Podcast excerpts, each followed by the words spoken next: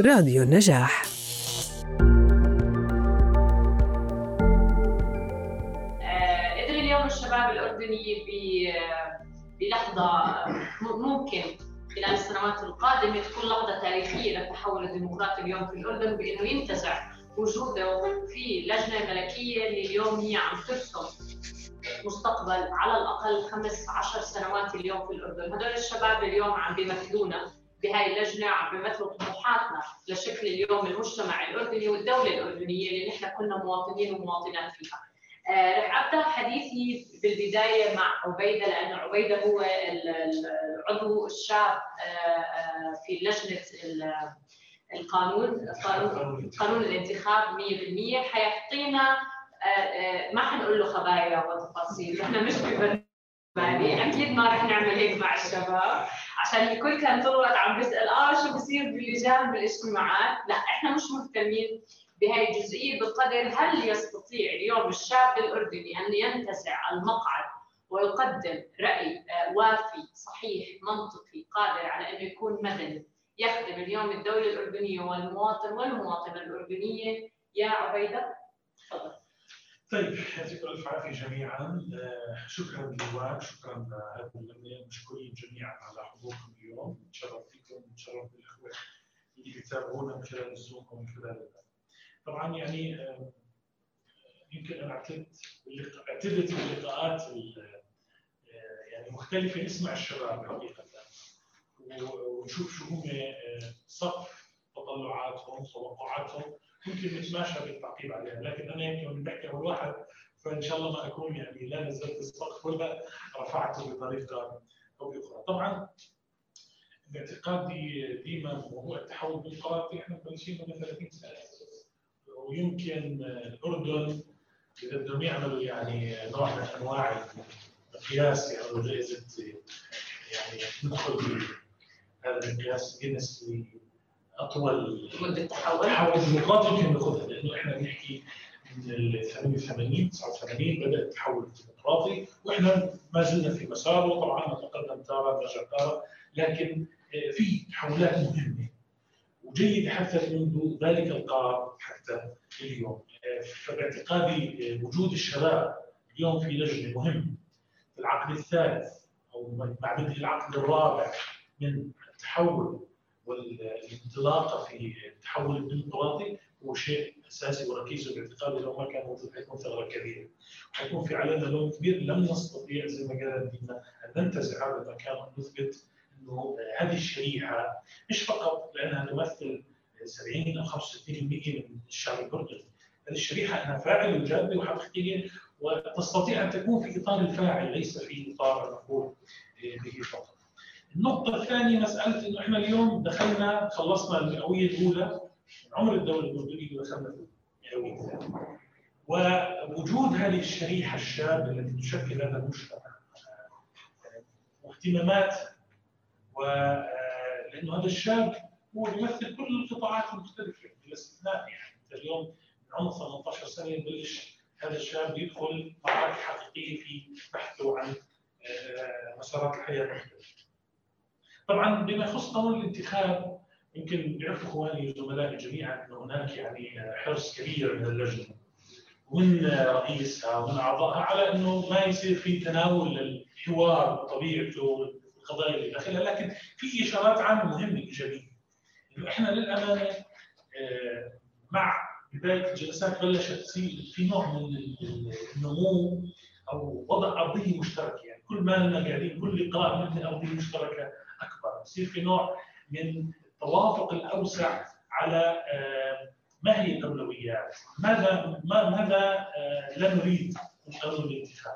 في مجموعة من الكيسز أو التمارين اللي قدرنا نعملها إحنا كلجنه الانتخاب واللي قدرنا نوصل لارضيات مشتركة من الأهداف العامة للقانون، ما بلشنا نكسر العظم زي ما بيحكوا السياسيين، الحين يمكن الأسبوع الجاي نبلش نقرر ما هو النظام الانتخابي.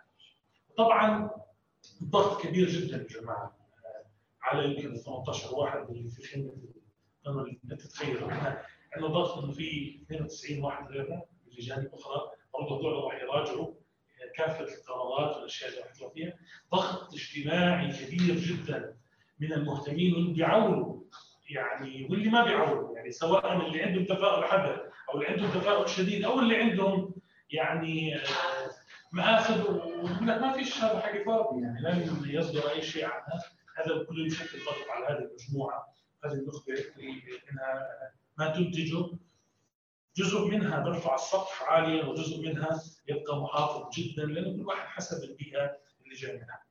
طبعا جلالة الملك في كتاب التكليف كان واضح في مجموعة المحاور. باعتقادي ما يميز هذه اللجنة عن غيرها ما بديش طبعا أنا اخوض من أول وجديد بتحليل اللجنه هذا بس في شغلات مهمة يعني انتبه لها.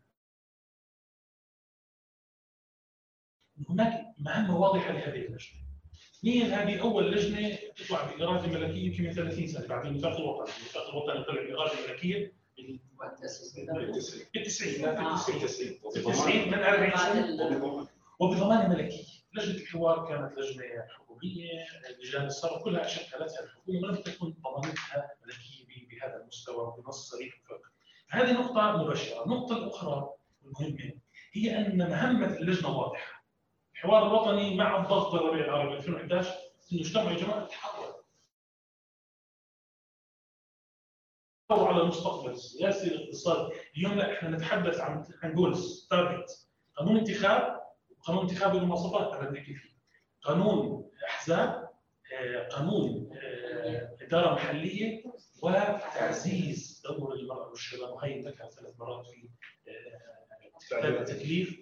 ومش بس هيك وأيضا في كلمه جلاله الملك لما افتتح أعمال اللجنه ذكرها مش أقل من مرتين الملفت أيضا في الموضوع مسألة استخدام مصطلح البرلمان الذي يتكون من أحزاب برامج هذا المصطلح يا جماعة أنا عديت لجلاله الملك. كلمته ثلاث مرات ولدولة الرئيس لما رد عليه في هذه الجلسة الافتتاحية ما بثت كان يمكن سبع مرات استخدام.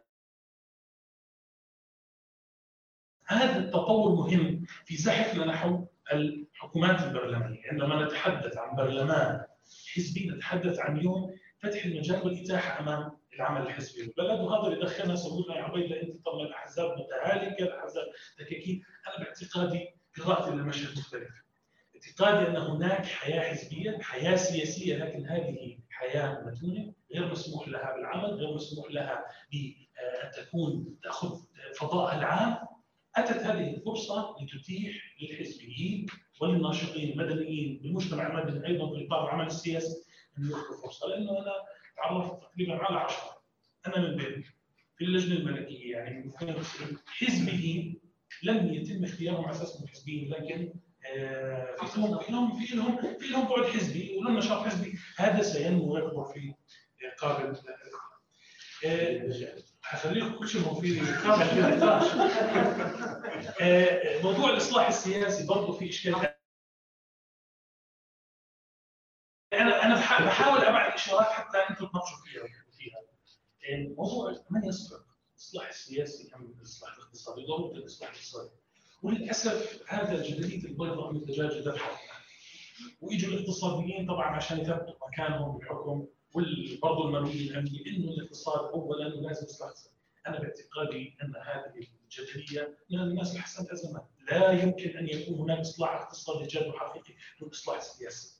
وباعتقادي هذه هي القناعة التي ترسخت عند جلالة الملك واللي قال بكلمته إنه إحنا هذا المسار الاصلاح السياسي مهم وضروري واللي بنفس الوقت إحنا عبال ما ينتهي هذا المسار في إصلاحات اقتصاديه رح تكون فيها الحكومة وتعهد أيضا بتوجيه الحكومة تجاهها فالمسائل في الاصلاح السياسي يا جماعة بيولد حكومات بيولد برلمانات واعيه قادره على محاسبة الحكومات المتعاقبة قادره على تقديم برامج إصلاحية للمجتمعات اقتصاديا وتعزيزها. موضوع خف خفض سن الترشح اعتقادي هو من اهم أو يعني أنا شخصيا ما بديش يعني اورط الشباب كلها فيها بس في منهم ورطوه بس هو لأنه هو عضو اللجنه شد ايدي فيها. مساله خفض سن الترشح آه، في البرلمان لأنه البرلمان هو اليافطة السياسية الأبرز والأهم. ما تقول لي اليوم سن الترشح بالإدارة المحلية 25 هذا خدمات. هذاك سياسي محلي. عندما نتحدث عن سياسة وقرار وصناعة وقرار حكم وبناء سياسات حقيقيه نتحدث عن البرلمان في غرفه النواب هذا موضوع خط سن الترشح. أنا لا أريد انه عشان والله اليوم أنا بدي آه، الشباب يترشحوا ويفوزوا بالبرلمان، أنا بقدر ما أريد أن أشرك هذه الشريحة، يعني أن أبعد لما نتحدث يا إخوان تعالوا نزلوا سن الترشح ل 25 ولا 21 ولا 18 حتى نمشي باطار الإتاحة، أنت لماذا تمنع شاب عمره 29 أو 25 أو 23 متأهل سياسيا لخوض هذه التجربة من أن يكون مستعد نفسيا؟ لك والله أنا اليوم بدي أدعم عبيد عبيد انه صار عمره 31 سنة. يقدر يترشح؟ فبالتالي أنا مش قادر أترشح. لا. خليه يكون عنده حقيه الترشح. ينخرط العمل السياسي والحزبي ويدعم سي مصاد وعين بدون ما إنه يكون مهضوم حقه النقطة الأهم في في والأخيرة والأخيرة.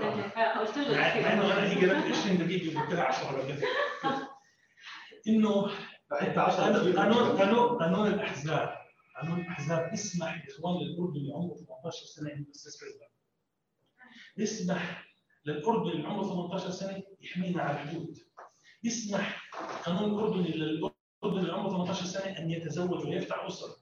يسمح تسمح تسمح تسمح تسمح لكن لا يسمح لهم بالترشح في مجلس الوطن سؤال وعلامه مشتركه أمامكم وترك باقي النقاط شكرا عبيدة خلينا نقول إنها مقدمة آه، شاملة للجنه اللي اليوم. إحنا المحور الأساسي أو لقاء جلسه الديوان بخصوص قانون الانتخاب. آه، سلطان اعترضت كثير زي اي شاب اردني لا أنا ما اعترضت. أول شيء أهلا وسهلا فيك. نرجع بنرحب فيك آه سلطان هو شاب آه من الشباب الموجودين في الأعضاء اللجنة الملكية. بالإضافة إلى ذلك هو المقرر الخاص بلجنة الشباب. شو وضع الشباب اليوم باللجنة؟ شو قادرين يعملوا باللجنة؟ متهاوشين مش متهاوشين؟ زيهم زي البرلمان الأردني. يعني حطونا شوي بصورة الشباب ما بدنا نقول الأعضاء الآخرين اللي هم نحن عارفين مين هم وعارفين خلفياتهم وبنعرفهم. أنتم آه، على الأقل إلي شخصيا من أنا اللي حاضرين أنا بعرفكم على المستوى الشخصي جميعا وبعرف أدائكم وخلفياتكم. بس هل اليوم الشاب والشابة الأردنية قادر على إنه يعطيك ال ال ال المثال والقدرة إنك أنت تكون الشخص الممثل عنه في اللجنة؟ هل لجنة الشباب اليوم بأعضائها جميعا واحترامنا الشديد لهم جميعا ذكورا واناثا آه، بيمثلوا الشابات والشباب الأردنيين؟ خلينا نقول الخلاف إحنا بدنا نسمع الخلاف اللي موجود باللجنة الشبابية ما بدنا نسمع الخلاف اللي موجود في ال في ال 92 بين 92 لا إحنا بدنا نسمع الشباب الممثلين اليوم للشباب الأردني شو عم بيحكوا؟ شو شو أجندتهم أولويتهم اليوم؟ أولويتهم يتخانقوا بلجنة الانتخاب على السن الترشح مثلا ولا يتخانقوا على قانون الأحزاب والتفاصيل تاسيس الأحزاب اليوم في الأردن. ما ينفع تفضل. الله يمسيكم بالخير جميعا. شكرا لهذه الفرصة الجميلة الحلوة. فتحت لي أنا وزملائي اللي معي الشباب. وشكرا للموجودين بالنهاية لأنه اعطيتونا أنتم كمان ثقة بالنهاية بالوقت اللي معتونا اياه لأنه للأمانة جزء الشباب أنا ما راح اخذ 10 دقائق لأنه إحنا مطلوب منا أصلا جزء وعبيد اللي ما شاء الله تخفف العشرة. المطلوب منا إحنا نسمع الناس أكثر منها عشان نكون واضحين. وحتى في قيود كثير عن موضوع التصريحات اللي بتحدث عنها ديما قضيه شو بيصير جوا اللجنة لكن إحنا المطلوب منا نسمع أكثر ما نحكي وننقل للناس نعطل كلامه كله ضمن نقاط ونقدمها حتى الشباب في اللجنة اليوم مسيطرين عليهم وما عم نعرف شو عم لا عشان عشان الشباب بجوز بحكي أنا بجوز الكل يعني التقينا بالنقاش. اول طبعا لا ما في يعني بالعكس توافق كبير. عظيم. حتى الاربعاء كان في نقاش حاد بيننا وصلنا بعدين آخر شيء إحنا كان في توافق بيننا كلياتنا على نقطة معينة حتى المختلف فيها بده يمشي معهم بالنقطة. يعني هذا الشيء اللي اتفقنا عليه زي الشباب كلهم مطلعين على إيش النقطة اللي إحنا اختلفنا عليها. لكن اتفقنا إن إحنا كنا نعمل تكتل ونعمل تيار ونعمل نمشي كلياتنا كأنه اللي كان معارض يمشي مع اللي كان حامل الفكرة. تماما زي الشباب يعني ممتاز إنه في عدد كبير فهم كلهم سامعين. أيوه. النقطة اللي بدي أحكي فيها الموجودين يعطونا ثقة ليش؟ لأنه اليوم في فجوة كبيرة بين اللجنة وبين الناس. فجوة ثقة. فإحنا اليوم قاعدين نقعد مع الناس في ناس مش مقتنع تماما. ولا بلجنتنا ولا بمخرجاتنا ولا في ناس على إطار شخصي مقتنع فيك أنت كشخص مقتنع بأفكارك. في ناس مقتنع إنك راح تحمل اللي بيحكيه وتوصل يقول لك هاي مهمتك يخلف عليك. خلينا نحكي بكل صراحة. ممتاز. يعني جميل وبالعكس يعني إذا إحنا اليوم كمان كشباب قدمنا مشاركة مدنية لعدة سنوات وما قدرنا نزرع ثقة عند الناس فهي مصيبة. فكمان مو مشكلة بس اللي اختارنا اللي حتى اللي اختارنا. بدي انطلق من سؤال أنت سألتيه ممكن شفت أنا عبيده كان يحكي بس ما الحمد لله أنا ما عشان ما فما بعد اللجنة؟ ما بعد اللجنة ممكن. ما بعد اللجنة القواعد الشعبية للنمو لأنه عشان نحكي بكل صراحة. اللجنة هناك ضمانة ملكية لمخرجاتها.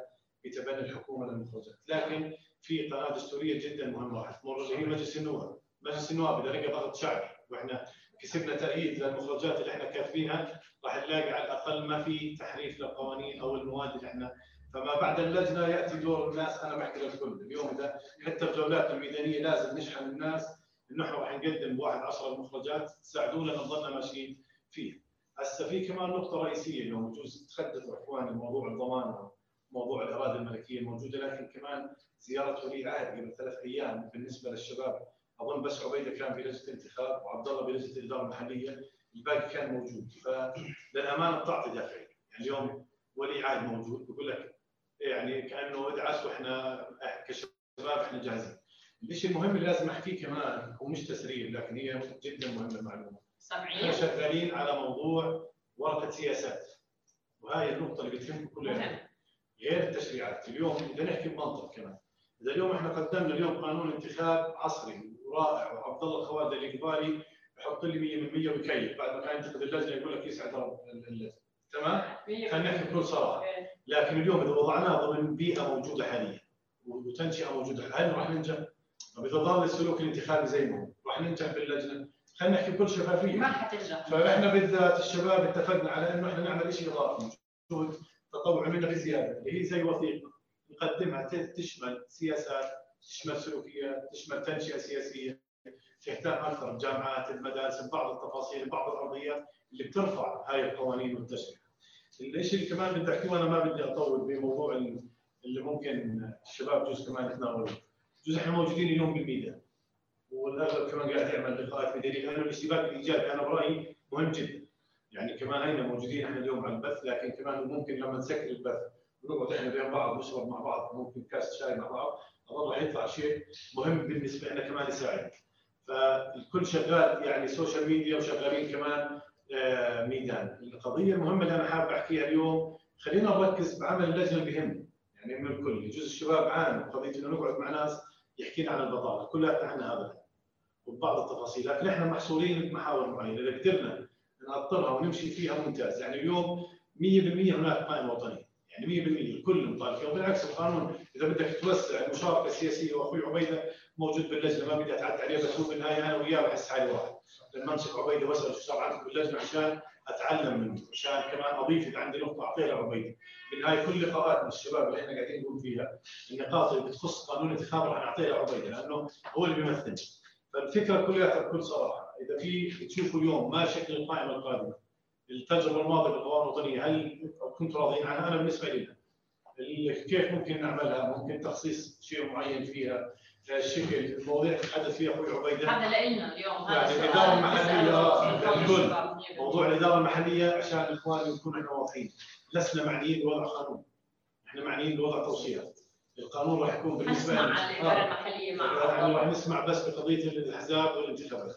أنا ما بدي أطول عشان نسمع من الناس راح شكرا شكرا سلطان. طيب بما إنه سلطان جاب سيرة الإدارة المحلية نروح على لعبد الله عبيدة معلش تسمح لي أخلي عبد الله مكانك عشان الشباب حابين إنه يشوفوه عم طيب عبد الله عضو الشاب في اللجنة بالإضافة إلى ذلك هو ممثل عن لجنة الشباب في لجنة الإدارة المحلية.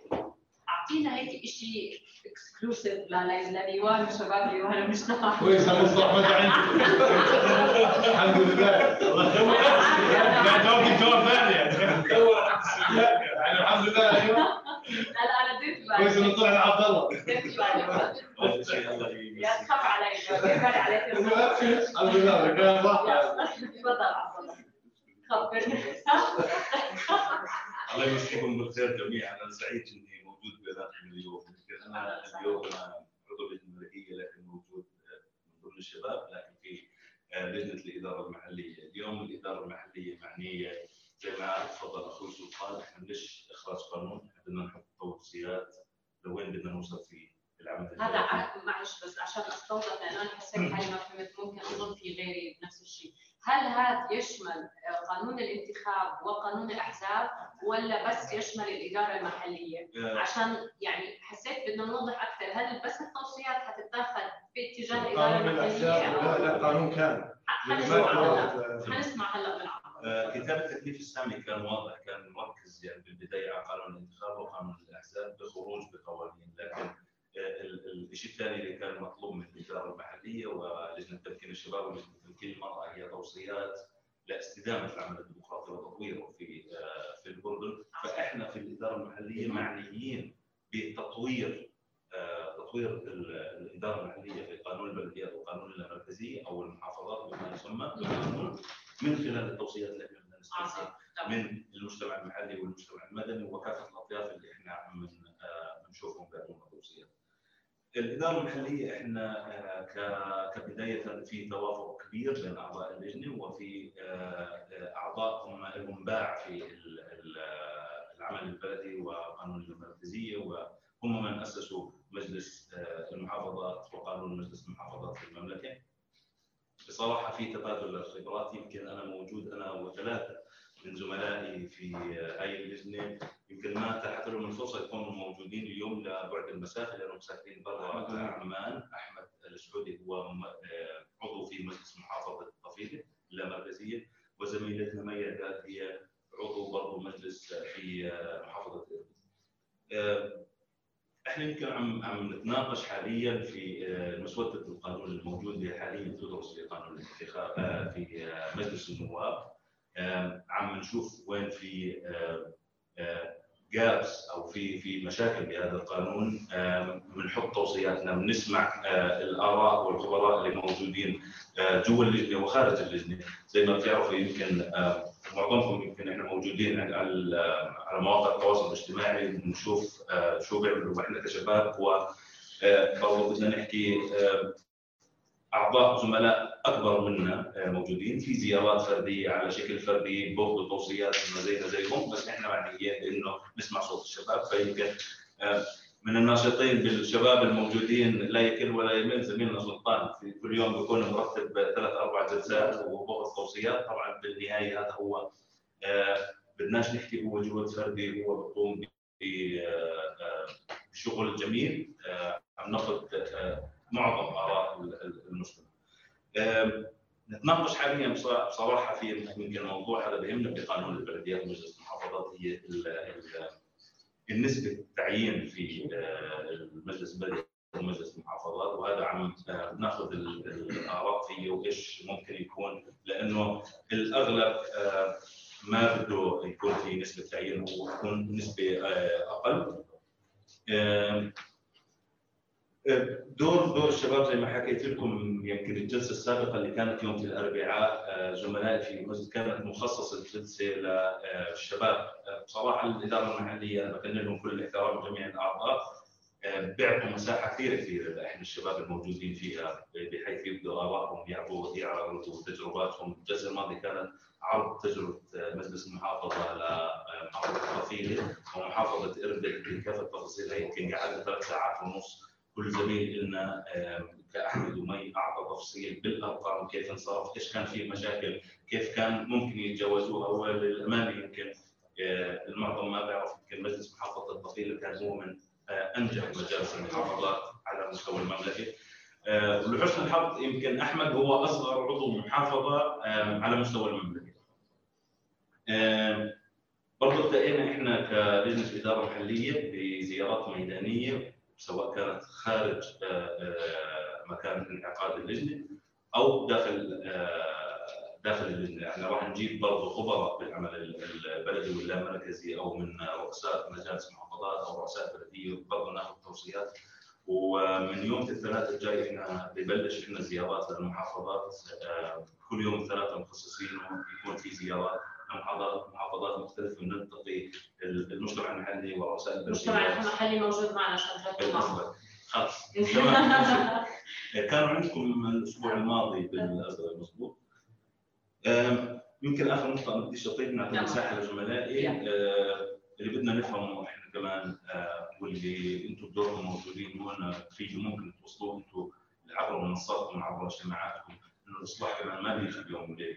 إحنا ماشي انتظرنا طويل بس يمكن جتنا فرصة ذهبية إحنا نكون كسفراء وممثلين عن قطاع الشباب المملكة موجودين إحنا داخل اللجنه وللامانه يمكن زملائي يوافقوني إن المساحة جوا اللجان آه، مساحة كثير كبيرة يمكن آه، هذا كان بيلزم إحنا نوصله ل اقران اللي موجودين في عبد الله بس كمان المساحة الشباب موجودين كمان هم خلقوها. صحيح إحنا ما صغرنا كتافنا صح إحنا موجودين عشان هيك قلنا انتزعوا الشباب اليوم.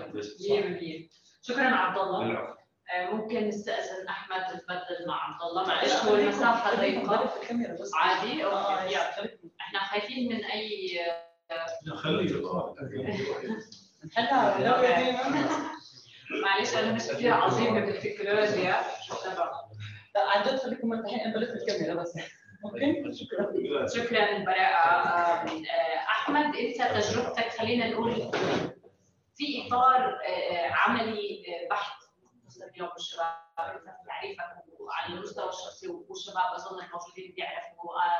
أحمد كان عنده مبادرة انتقلت واصبحت برنامج من أحد برامج وزارة الشباب اليوم. هذا شيء صراحة متميز وبعتقد إنه بشجعنا اليوم إنه نتواصل مع مع وزارة الشباب بغض النظر عن الوزير اللي بيروح وبيجي طبعا. تيكون في عندنا مبادرات تصير واقع حقيقي اليوم الشباب عم بيديروها، أحمد اليوم كان عنده مبادرة عن حكومة الظل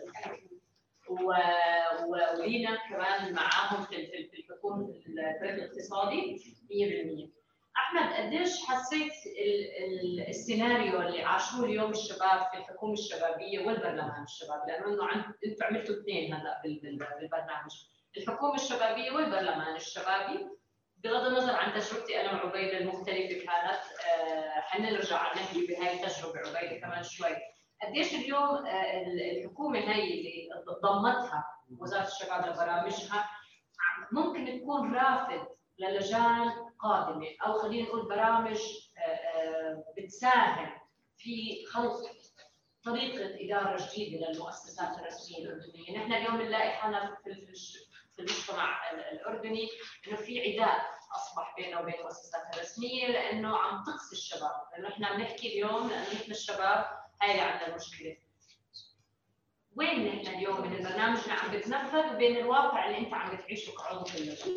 جميل شكرا ديما مره ثانية للجميع يمكن أنا حاب أحكي بمحورين رئيسيات محور عملنا داخل اللجنه الملكية وبالتوازي مع سؤال ديما كان متعلق اليوم بحالة المحاكاة برلمان شبابي وحكومه شبابيه وين دور هاي المشاريع من الواقع السياسي وما يتم العمل عليه ضمن هذا النطاق. أتوقع اليوم يعني برسالة التكليف لدولة رئيس اللجنه واعضاء اللجنه كانت يعني رسالة ضمن محورين رئيسيات. مهمه لجنة الشباب الآن هي العمل على تهيئة البيئة التشريعية لمشاركة سياسية للشباب وتهيئة البيئة السياسية اللي بتعزز المشاركة السياسية للشباب، فاتوقع اليوم عمل اللجنة كلجنة الشباب داخل اللجنة الملكية هي ضمن هذول المسارين الرئيسيات، وأتوقع كل مسار فيها من ناحية التشريعات هو معني قانون الانتخاب، معني قانون الأحزاب، وين في مواد داخل هذا القانون بتعيق فعليا أو بتحد من المشاركة السياسية للشباب وتمنع أو تقلل وصولهم لمواقع صناعة القرار، وهذا جزء من عملنا. لكن اهم ما دخلنا على سؤال دينا وهي البيئة السياسية. اليوم فعليا نحكي على وجود شباب داخل مواقع صناعة القرار.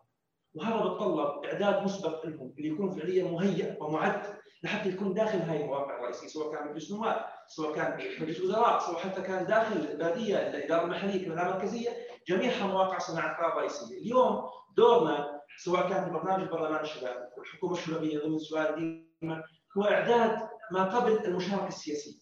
يعني اليوم في عندنا دائرتين رئيسيات. دائرة المشاركة المدنية وهي دائرة رئيسية أولى بكون فيها الإعداد التأهيل وبنتقل من دائرة المشاركة المدنية إلى دائرة المشاركة السياسية اللي هو بيصبح هو جزء رئيسي من عملية صناعة القرار. فبالتالي اليوم سواء كان عملنا داخل اللجنة كلجنة شباب نشتغل على هذول المهمتين الرئيسيات تهيئة البيئة السياسية وجزء منها مشاركة مدنية جزء منها مشاركة سياسية وتهيئة البيئه التشريعية بالقوانين المتعلقة بمشاركة الشباب في العملية السياسية بالتوازي معها اليوم جميع البرامج المجتمع المدني من مؤسسات سواء كانت حكومية أو شبه حكومية وأهلية أو غير أهلية وحتى منظمات ان هي معنية بالمشاركة المدنية اللي بتهدي الشباب للوصول لمواقع صناعه القرار، اليوم الأساس هو الأحزاب. الحزب هو اليوم بخرج هذا الشاب وبعطيه الحاضنة السياسية وبعطيه كمان الرافعه اللي بتسانده وتدعمه من ناحية حملة من ناحية نفقات مالية توصله لمواقع صناعة القرار ببرنامج جزء من تياره الحزبي. فبالتالي اليوم واقعنا السياسي الأردني ضمن بيئتنا المحليه إنه أحزابنا اليوم عواملها كثيرة عدم البحث في أسبابها قد يستغفر انجازات عديدة من الرجال. بس دورنا اليوم كبرامج سواء برلمان أو حكومه شبابيه نشتغل على رجال الرئيس. آخر تعقيب ديما كونك سالتني عن الحكومة والبرلمان أنا آسف بس أنت سالتني هذا السؤال. أنا سالتك تمام. اليوم الواقع الرئيسي وين؟ إحنا اليوم في مشروع البرلمان ومشروع الحكومة بنحاول نوصل رسالة بنهج جديد بمعنى إنه بعد ما دربوا الشباب على المرحلة الماضية طلعوا بخارطه أولويات هاي الخارطه تتضمن كل قطاع في الحكومة الشبابية 12 قطاع الصحة التعليم الزراعة و12 لجنة البرلمان اللي هي كمان برضه الشباب والثقافة إلى اخره أعدوا خمس مشكلات بتعاني منها هاي الوزارة أو هذا القطاع. اليوم هاي الخارطه الأولويات هي عبارة عن 120 أولوية 12 قطاع و12 لجنه تنفيذي كحكومة وتشريعي كبرلمان. هاي الخارطة حيشتغل عليها ثلاث أجيال، الجيل الأول الحالي الآن هو قائم بعمله والجيل الثاني والجيل الثالث، ليش؟ علشان يكون في توصيل رسالة إنه العمل المؤسسي والعمل العام هو يحتاج إلى عمل تراكمي عشان مش مثل كل ما اجت امها لعنت أختها فبالتالي اجى شخص نسف الشغل اللي قبله راح لا اليوم كمان جزء من دورنا كشباب بالمشاركه السياسية نوصل رسائل بنهج جديد. فعليا بتعالج مشاكلنا السياسية على الواقع الحالي إنه عدم وجود بناء تراكمي داخل مؤسساتنا من حيث العمل البرامجي. فاليوم دورنا كشباب نوصل هاي المسجات بطريقة عملية بطريقة برامجية لحتى فعليا نأسس لحالة جديدة ضمن ثقافة سياسية للعمل السياسي تكون ضمن هذا كل الشكر ديما شكرا جميعا. زخمه صار سريع. عشان آه، يمكن اللي تفضل فيه احمد بشوف كمان بعمل لجنتنا الإدارة المحليه اللي هي تعنى بعملية تنمية قوية شاملة في معظم القطاعات. وإحنا بصراحة بدوري أنا دوري كمختص في موضوع الاستدامة في البرامج والمشاريع التنموية يمكن دوري راح يكون منصب في الإدارة المحلية بهذا الجانب. حكى زميلي أحمد بالقطاعات الموجودة عندنا وهي ما في قطاع أهم من قطاع هي ترتيب أولويات لكن كلهم مهمين بالنسبة للوضع اللي بنمر فيه وبالوضع الحالي. فبس أنا حبيت اعطي هذا التعقيب شكرا شكرا عبد الله أنا ما بدي اطول أكثر بحديثنا مع الاعضاء عشان ما نعطيهم الشكل الرسمي لفكرة صانع القرار في الأردن. آه، أبو كرش اللي دائما بقعد بيكتب على كل الشباب.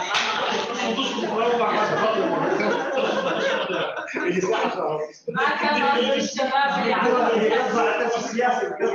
قصدي على الكرش السياسي. مش كرش الشاب اللي ما بيتحرك. لا ما كان قصدي هيك آه، بدنا نعطي اليوم آه، فرصه أكثر نسمع لأنه إحنا اللي دائما بالعادة بنسال، إحنا بالعادة بنكون قاعدين وبنسأل المسؤول أو أو صانع القرار أو الشخص اللي كان ينظر وهو قاعد على الكرسي، اليوم إحنا بنتفاعل بشكل مباشر نحن الشباب، قلنا للشباب آه، الحاضرين معنا أو اللي عم يحضرونا عن طريق تطبيق زوم أو لايف الفيسبوك مع شركائنا. نحن سعيدين بإنه نحن نبدأ معكم في ناس كثير متحمسه نسمعها اليوم. آه، لينا وأنس آه، رح يكون إجاباتكم باتجاه تفصيلية أكثر.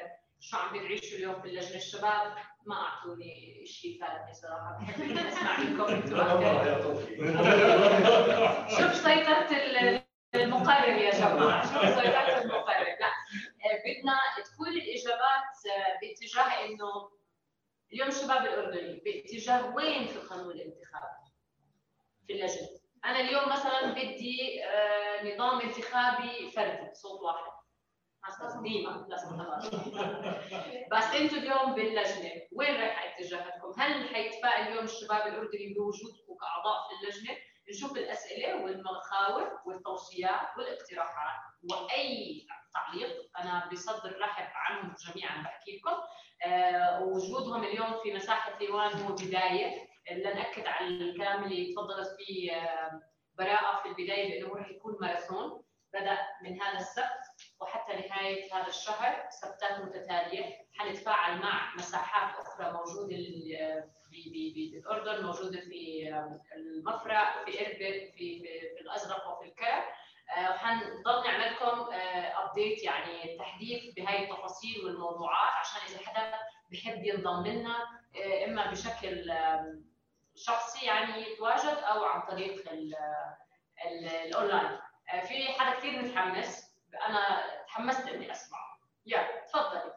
أنا إذا بتحبي عادي محور عادي. اللي بدك إياه. أي حدا من الشباب ممكن يجاوب أو نعطي فرصة نسمع أكثر من لينا وأنس. آه، بسؤال بتوصية. اللي بتتفضلي فيه تفضلي. هلا إحنا بنحب نتعرف فيه آه، اسمي ملك ملحم. أهلا وسهلا ملك آه، هلا سؤالي عن قوانين الانتخابات في الاردن مرت عليها حلو هلا إحنا بالاردن مرينا بقوانين انتخابات الصوت الواحد اللي لا سمح الله رح يتكرر كمان مرة ومنها القائمه النسبيه المفتوحه اعتقد هلا كل قانون له إيجابيات وسلبيات بس الوقت اللي صار فيه القانون نفسه يمكن كان الشعب مش مش متفهم أكثر للوضع السياسي الممر في البلد والبلاد المحيطة فيه. حتى اعتقد إنه لو هلا نطبق قانون الصوت الواحد. مع الوعي السياسي الشباب هلا عم بتعيش بمختلف ال- الأعمار سواء كان مدارس جامعات أو حتى كبار بالعمر رح نستفيد منها. كل رح نرجع على النظام القديم إنه لا كل واحد بصوت لقريبه آه، عشائريا واصحابه طريقة ننجح ولا ما رح ننجح؟ تمام. okay وصلت السؤال. إحنا حناخذ مجموعة من الموجودين وبعدين نرجع لك طبعا أكيد حضاوز معك للنهاية اليوم. بعدين نرجع لل- للشباب الموجوده معنا online okay دينا وانس تفضلي. لماذا أعطيني مساحة مسجد؟ آه، أنا سؤالي يعني ما يمكن ما في عندي أنا اقتراح بس سؤالي ال- كون الملك موصي بالمرأة والشباب. هل ترى المرأة بهالقانون آه، أنا ما بشوف بشوف الكوتي ظلم للمرأة برأيي الشخصي. فيعني هي عم بتحدد كثير بالكوتا فشو راح يكون في قانون معين أكثر؟ شادي تفضل يعطيك العافيه ديما ويعطيك العافيه يعني عسيرة ابو كرش الاردني والحكي هذا أنا شايف الكل لابس قمصان حد حد حتى دير لا ديما يعني وضعها ممتاز كثير لا لا لا لا باي ذا واي باي ذا واي مش بدافع عنهم بس هم هيك الوضع طبيعي. إيه، إيه، إيه، الوضع طبيعي. مرة جيت اول بيقول شوط أنا أشوف هذا لا لا هم أنا من يوم ما عرفتهم الثلاثة هم بيلبسوا هيك. لا لا مش عشان هم خصوصا صوصات بدي اطلع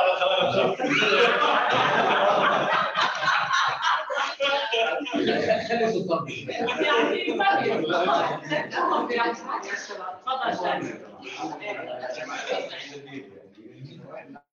كان في أكثر من لجنة لجنتين تخطيط ولكن هاي أول مرة بتكون بضمان الملك هاي فرصة ولكن مع الأسف الوضع المناخي في البلد هذا انتقاء في الدولة وهذا المفروض من اللجنه ومن ولكن مع الأسف تلاحظ ناس في الدولة عم ضد الشيء يعني مثلا شفنا ذات المآذن ولي الأمر وشفنا اعتقال المعلمين وشفنا القبضه الأمنية وشفنا طيب يا جماعة من هلأ التوصيات تبلش. يعني هلأ عشان نثق فيكم إحنا لازم يكون في أمانات ضمانات أكثر للشعب يشوفها إنه عن جد في نيه في الاصلاح السياسي مع الأسف إحنا مش شايفين نيه في الاصلاح السياسي ولكن برضه أنا مني وعلي ما بقطع يعني حبل موجود. أنا عندي اقتراحات. وللامانه توصيات؟ توصيات. لاي اي أنا اللجنة ككل ولا لأنه أكثر من؟ حدا من اللجنة. اللي كان شباب ولا غيره طلبوا مني الخبره البسيطه السياسيه انه شو نقترح اشياء للعمل السياسي خصوصا لأنه لي تجربة حزبيه طويلة. آه، أنا عندي يعني بعض الاقتراحات اتمنى تسجلوها وأنا حكيها للناس أصلا عم بيسجلوا بالضبط. آه، لازم يكون في مادة إعلامية وسياسيه في المدارس والجامعات. هذا واحد. اجبار الطلبة وتحفيز الطلبة تعطيهم بس توضيح فرصه أكثر. آه يعني إما بتعطي نقطة شوي. هيك أكثر تفصيل اللي عشان أو إذا بتحب. ممكن هلأ تحكيهم اسمحوا لي عشان وقت الجميع. احكيهم هلأ كامل وهلأ بس نخلص اونلاين بتقعد مع الشباب وبتعطيهم تفاصيل أكثر. هيك أحسن عموميين آه، احكي هلأ براحتك. تفصيلات بعدين وبعدين بتقعد معهم للشباب وبتعطيهم headline إيه 100% زي ما أنت بكمل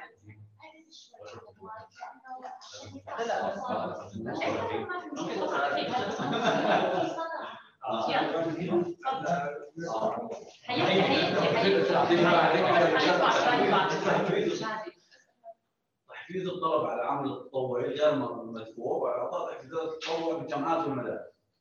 اثنين هذا مهم جدا مجلس طلبة للجامعات على مستوى المملكة. هذا يعني جدا مهم أنا شايفه. إجبار الجامعات الخاصة على عمل الانتخابات والتعبير صراحة عن التوجهات الحزبيه الحزبية. أغلب الجامعات الخاصة ما فيها مجالس طلبه.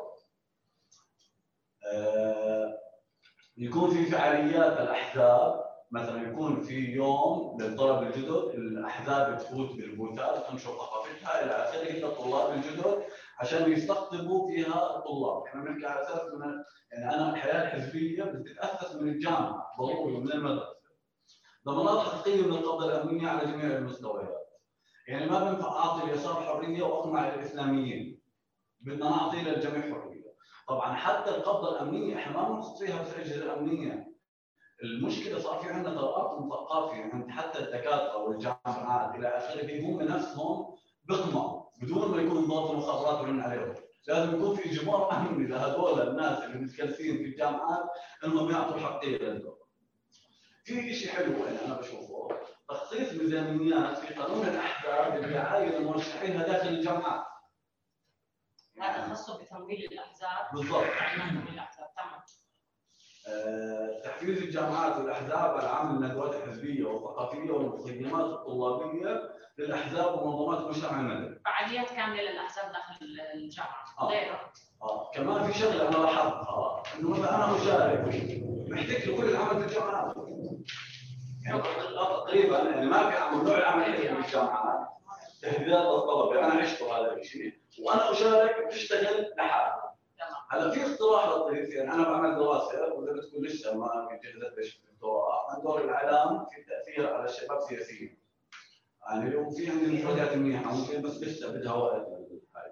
فكر فكرة بسيطة يعني ما احلاها لو إنه مثلا يكون في يوم انتخابي لكل طلبه جامعات الأردن ويكون بالتزامن مع بعض ويكون في تغطية شاملة لهذا اليوم ومين بينجح اعلاميا ويكون في لقاءات بين مدير جامعة وتعاون مجلس الطلبه يكون كل فترة وفترة يكون في اثاره مواضيع جامعية بتهم الطلبة سياسيا واقتصاديا وجامعيا ويكونوا الشباب هذول هم اللي عم يحكوا عن حالهم.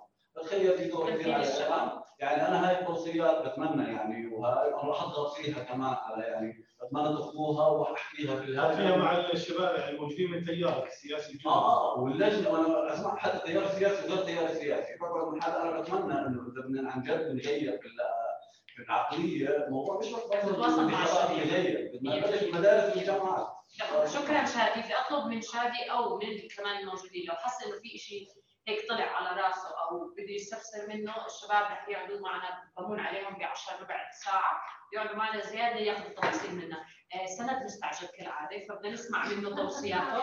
حضروا حالكم كثير منيح لتوصيات سند أنا عم بحاول أساعدكم من هلا. لانهم حيكونوا كثير جسمين هذا الولد كثير بي هو هو قانون ما بقول- انتخاب حبيبي. إيه زي ما بقولوا أخواننا المصريين بذاكر درسه كويس فحنسمع منه. تفضل. أول شيء يعطيكم العافية. جدا يعني زي ما حكيت في البداية جد الأمل عليكم. يعني زي ما إحنا جد الامل من كل اللي عم يصير حوالينا بس لسه ممكن. ممكن. أنا عندي مجموعة توصيات فيما يتعلق بقانون الانتخاب يعني سواء ممكن ربعيه تقدر ياخذهم أو حتى من اللجنه الشبابيه ممكن تكتشف بهذا الاتجاه. أول شيء بعرف إنه في كثير من الشعب بحب قانون السلطنة. فلو سمحتوا ما نرجع لقانون السلطنه لأنه مش رح ندخل ما ادخل ليش بس أنا مثلا من توصياتي ما نرجع. شكرا. بالنسبة للقوائم أنا ما زلت مع القوائم. إذا قوا- قوائم وطنية هذا ممتاز اللي يعني حكيتوه ولكن لا تكون مغلقة. أن تبقى مفتوحة لأنه إحنا مش دولة أحزاب وأحزابنا غير جاهزة لقوائم الوطن- المغلقة، القوائم المغلقة في دول لما يكون فيها الاحزاب قوية بتعمل انتخابات داخلية فالقائمه بتيجي مسكرة. عندنا راح يجي رأس القائمة هو القائمه، يعني راح نعيد تكرار العجلة مرة ثانية. فلو سمحت تخليها قوائم نسبية مفتوحة. آه، بالنسبة للكوتات معاملة جميع الكوتات كالمراه يعني شركه الشيشان يتعاملوا زي كأنه مراه ال- ال- الحد الأدنى يتثبت يفتح الازدياد ما معنى في ذلك. بالنسبة لل- للدوائر البدوية يتم الغائها لأنه إحنا أتوقع وصلنا 2020 بطل بطل البدو رحل بطل هو تم إيجاد هذا- الدوائر البدوية تم ايجادها عشان كانوا البدو يترحلوا من محل لمحل فكانوا يرتبطون بالأحوال على اسم العائله واسم العشيره هلا بطل هذا الحكي موجود فمش معقول ابن الفايزه سكان عبدون ابن الفايزه أم العمل الاثنين يصوتوا ب- ب- بالدائرة ببدو الوسط يعني.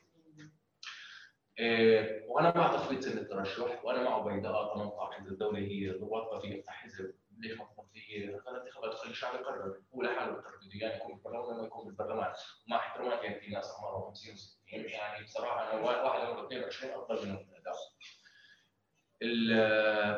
الموضوع الأساسي أنا بشوفه اللي هو الخازوق بقانون الانتخاب اللي هو بنظام قانون الانتخاب وطريقة حساب الأصوات وليست في القانون. طريقة حساب الأصوات اللي بتستعملها الدولة طريقه الباقي الاعلى. إيه، وعم بيتجهوا بهذا الأسلوب عشان يفتتوا القوائم، يعني عشان يضمن ما يطلع من القائمه أكثر من كرسيين أو إذا في في كوتات بتعدد بلم الكوتات ممكن معاه. بس غير هيك ما راح يحصل، فإحنا لو شفنا ب 2013 القوائم الوطنية كانت أكبر قائمة جابت ثلاث كراسي. بعدين ما ثلاث كراسي بدل كرسيين كرسيين كرسي بعدين كرسي كرسي كرسي كرسي كرسي خلص 12 فعلى. والقوائم اللي على مستوى الدائرة نفس الشيء نفس في الفكرة. المقترح. صراحة أنا تو- توجه للتناسب العادل. هي دي هون. طريقة حساب التناسب العادل. أنا متأكد أن عندكم خبراء باللجنة أحسن مني. أستاذ جميل الأمري على سبيل المثال خبير في هذا المجال. أتوقع هو جميل. عملنا جلسه عملنا جلسه خاصه يفضل آه يعني هو أفضل. أنا يعني أنا حسبت الأرقام على على أرقام السنة الماضية. السنة الماضية. حطينا عتبه لو حطيت عتبه لو توصل 10% النتائج رح تتغير بما غير طريقة الحساب. حتى لو حطيت العتبه على القوائم الو- أنا أنا إذا العدد مساحه العتبه بدك تحط العتبة قانون بس على بخلي طريقة الحساب. يعني إذا الباقي الاعلى على العتبه على انتخابات 2016 نفس النتائج. و10% لتوصل بتضل نفس النتائج. وحط وحط عتبه على القوائم الوطنية. من 2013 رح تتغير النتائج قائمتين بس. لأنه في قوائم 2013 ما قائمه جابت هاي لحالها 44000 صوت وقائمه جابت 14000 صوت. الاثنين حصلوا نفس المقعد. ف- فيعني ليمون ف- هو الباقي الأكبر إيه؟ ليمون تبع الباقي دي هون التناسب العادل. هلا هذا اسمه التناسب العادل. الباقي الباقي الاعلى اللي إحنا عم نستعمله هلا هذا بشكل عام على القانون. كتكنيكال خلينا نحكي في شيء ما بين خلف هذه الكواليس وهي الماليه أنا لما يجي ابن حزب عندي لما يجي ولد عمره 20 سنة ولا 25 سنة يفوت حزب يجي تليفون لا شو عندنا الأول يعني هذا شكرا. بغض النظر بغض النظر عن الحديث بغض النظر عن هذا.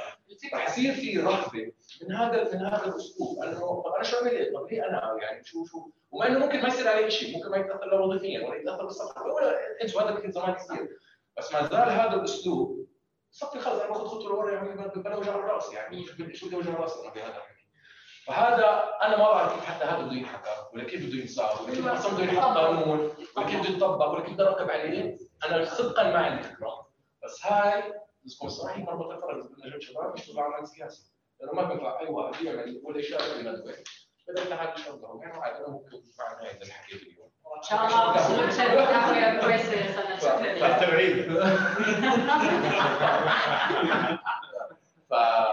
فهذا بشكل عام شكرا آه، حدا من الشباب الحاضرين تفضل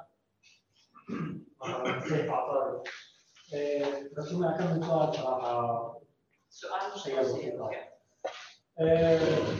أنا الآن مش واضح لي صراحة تحولت الديمقراطيه من إيش لايش؟ مش واضح. أنا لي شوي بلغة مفهومة يعني بس فينا. آه، السؤال الثاني مدة الاستشارات اللي عم تعملوها حضرتكم قديش مدتها وشو مكانت مدتها هذه هل هي كافية أو منطقية برأيك؟ ممكن أنا أستوضح المدة لواحد عشر الاستشارات اللي عم تعملوا فيها آه أوكي يعني قصدك اجتماعية واحد عشر فهل كمان. طلع ثاني من نفس السؤال إنه هل برايك أو برايك هل هي منطقية مقارنه الوضع اللي بتعرف؟ هل هي منطقيه كافيه لتجمع راينا؟ آم، السؤال الثالث صراحة دخل في عن شعوركم مش يعني على النقطه اللي حكاها زميلي بس بسال من ناحية عن جد هيك كمشاعر. كيف شعورك كعضو لجنه آه، ملكية قائمة في هذا الوقت اللي عم تجتمعوا فيه بتتزامن معها القمع الأمني يعني. اللي اللي في نفس اللحظة اللي عم تجتمع فيها وعم تشتغل على الهدف اللي كنا متفائلين فيه الأحداث الفعلية خارج القاعة اللي أنت مجتمع فيها عم تكون مناقضة. فبحب أعرف شعوركم. وتوصية بسيطة لا يعني ما فيها انتقاد لشخوصكم الكريمة بس أنا بنتقد اللغة اللي عم يتم استخدامها. يعني بصراحة اللغة اللي عم يتم استخدامها هي من ذات نفس المنظومة اللي بيخاطبوا فيها السياسيين بعض ما بيخاطبوا فيها مش بس الشباب ما بيخاطبوا فيها حتى العادي اوضح لك كيف بس عشان تكون فاهمين نكون على واحد آه ببساطه يعني أنا أنا يعني إنه شوف يعني أنا فاهمه فاهمة النقطة عشان هيك يمكن جبتها شوي بطريقة مازحة بإنه متعودين نشوف ع- العم الكبير اللي كل الاحترام له أبو كرش اللي بيقعد بينظر علي من 30 سنة اشتغل سياسة. بس إذا بقدر أدافع عنهم أنا رح اخذ حق الدفاع عن الشباب لأنهم اصحابي قبل ما يكونوا أعضاء فأنا بعرفهم بمون عليهم قبل ما يكونوا أعضاء. هدول هيك يا اما بنحكي مع بعض. يعني إذا جيت لقيتنا قاعدين بليوان أو بالقهوة على الارجيله هذا الحديث والأسلوب هو نفسه موجود بالحياة العامة. هذا بقودني لشيء يعني يمكن آه، بخلافي مع بعض التفاصيل في في اللجنة أنا مبسوطة إنهم موجودين. لأنه الحديث اللي عم بيحكوه معي أنا عارف هو نفسه اللي نحن بنحكيه طول الوقت مع بعض إلى اللجنه بطريقة أو بأخرى. بتفهم بس قد يكون أصلا يعني أنا حكيت قد يكون اللي هي مشكلة اللغة الاخويه هاي اللي هي لغة ال- الواحد يعني بسميها لغة السياسيين ولغه المنظمات اللي هي لغة ما تشبه حدا صح. الشعب الأردني اللي لا تمثل إلا أقل من 1% هي أصلا بكل الاحوال حتى لو بنحكيها. بالكافيهات ولا بالديوان ولا بأي مكان هي لغة لا تمثل 99% من الشعب الأردني. فلما بكون بحكي باسم الشعب الأردني اكون شوي عم بخاطبه باللغة اللي يفهمها أو بترجم له ما يتحدث فيه هذول بس إحنا نخبويه ولا؟ لا لا إحنا إحنا أنا نخبوي حتى بها- لما الحوار أنا عفوا بس بس لغتي نخبويه يعني أنا بحكي أنا هذا بس عشان افهم قصدك والله أنا بقول يعني أنا بقول- ما هو نخبوي كيف لا بالعكس بالعكس إحنا حابين نتعلم منك. ما جينا ما جينا بس هيك كلامك اسمح لي بس كلامك صحيح لأنه هذا الكلام إذا مقبول بنسبه 5% في عمان فهو أنا إذا رحت اليوم على المطرح أو على ابن أو على ازرق يعني لا بس في يعني شوف في شيء اصيل يعني إحنا هيك بنقول. 100% 100% طيب أنت بس أعطي شادي شادي بدي اقطعك شادي شادي بدي أعطي فرصة. لحدا ثاني نسمع حناخذ هاي ال round. آه ما هو بدي أخذ هاي ال round النهاية مع الشاب حنرجع ناخذ round ثاني من الحاضرين طبعا إذا بحبوا ومن الشباب لأنه شايفين شيء كيف عم تطلع وعم تكبر ال- ال- ال- الأسئلة وال comments الموجودة. تفضل. حسان. أهلا وسهلا. طالب مدرسة لسه. آه، عندي آه، توصيات واقتراحات اسمع. توصيات للضيفه وببدأ بأول توصية إنه كنت المرأة تنرفع من آه، 15 مقعد ل 30 مقعد بحيث إنه يكون للمرأة دور بالمجلس دور فعلي وواضح للكل. آه، التوصية الثانية اللي هي تقليل الدوائر الانتخابية عشان نقلل من صفة العشيرة. يعني إذا العشيرة دي يضل لها إيد بمجلس النواب مش راح يصير في عندنا مجلس ذو- كفاءة يعني فعليا. وفي حتى مقترح بدي ارفعه يعني للمساحات الشبابية إنه نعمل فكرة شيء اسمه آه، عشائر شبابية.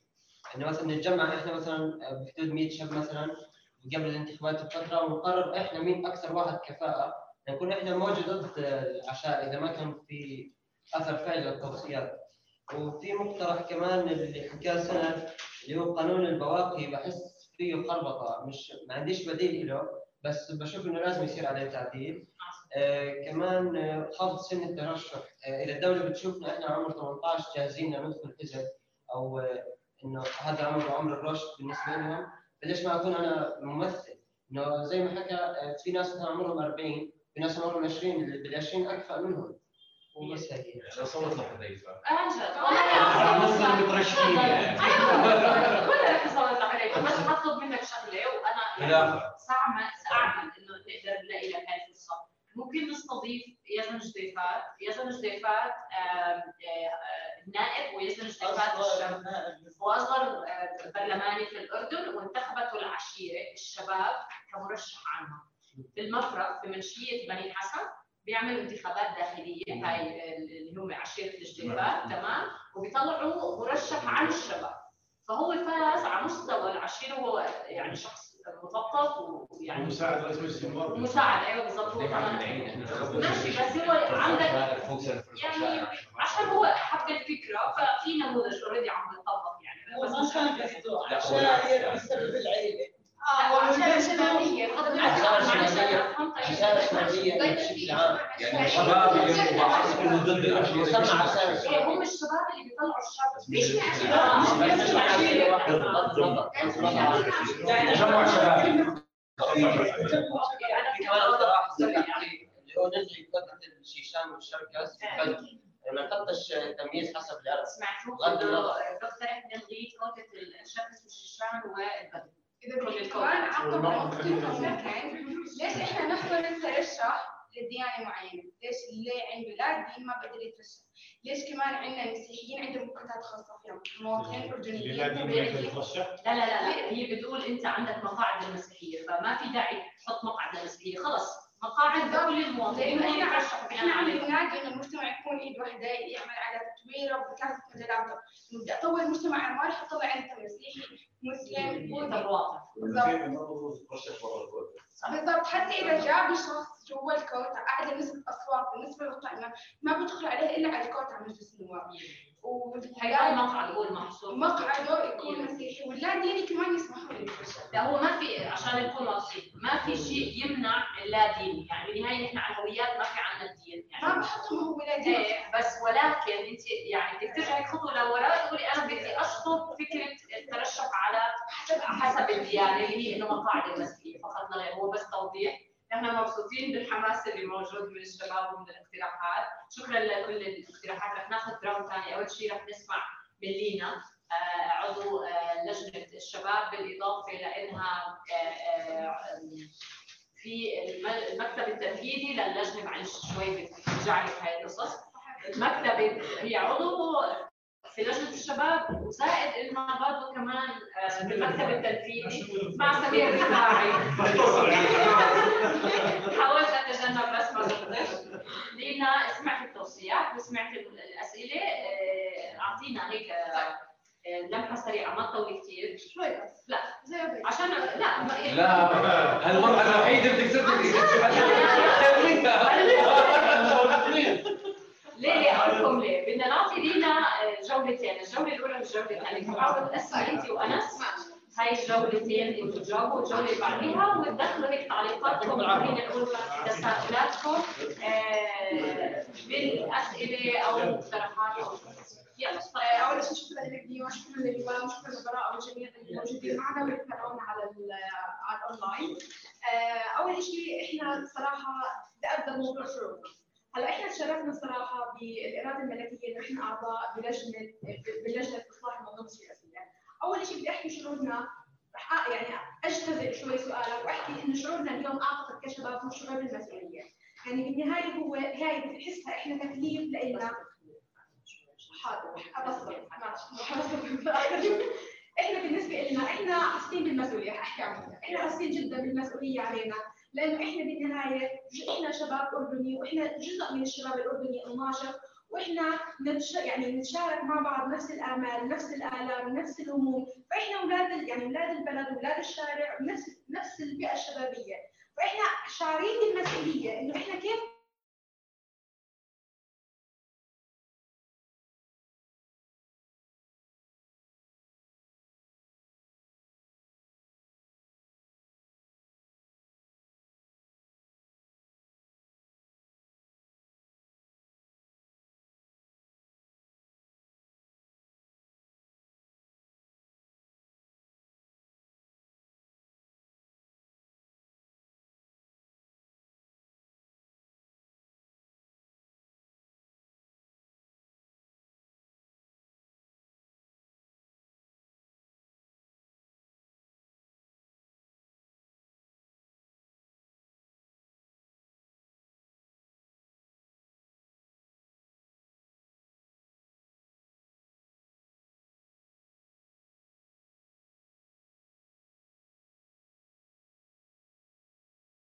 ضمان الملكية مثل ما حكى زملائي يمكن لأول مرة من التسعين في ضمانه ملكيه قال جلالته إنه في المخرجات اللي رح تطلع فيها حكومتي ستقبلها ورح تقدمها لمجلس النواب. الشيء الثاني التمثيل، التمثيل مرة موجود مش بس التمثيل الجغرافي والديموغرافي وال- والكفاءات، كمان في تمثيل شبابي، ربما هاي المرة يمكن مش المرة الوحيده يمكن من المرات اللي قليله عن جد اللي إحنا بنشوف فيها عدد يعني كم من الشباب الأردني. يعني بنحكي تقريبا 10 هون.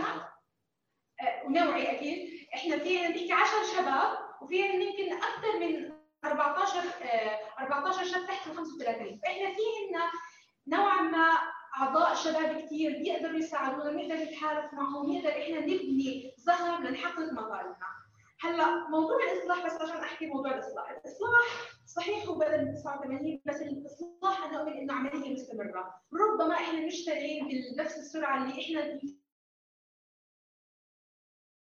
نعملها، بس أنا أؤمن إنه هي صيدورة الإصلاح اللي هي مسيرة الإصلاح. وهاي إن شاء الله بهمتكم مهمه الشباب إحنا عشان هيك جايين نقعد معكم. عشان إحنا كلنا نتبادل ال- الآراء والتوصيات مع بعض ونطلع إحنا برؤى شبابيه خلينا نحكي متوافقة. لنقدمها للجنه.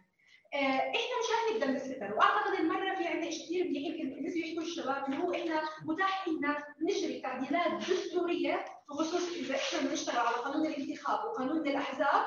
نقدر إحنا نتطرق إلى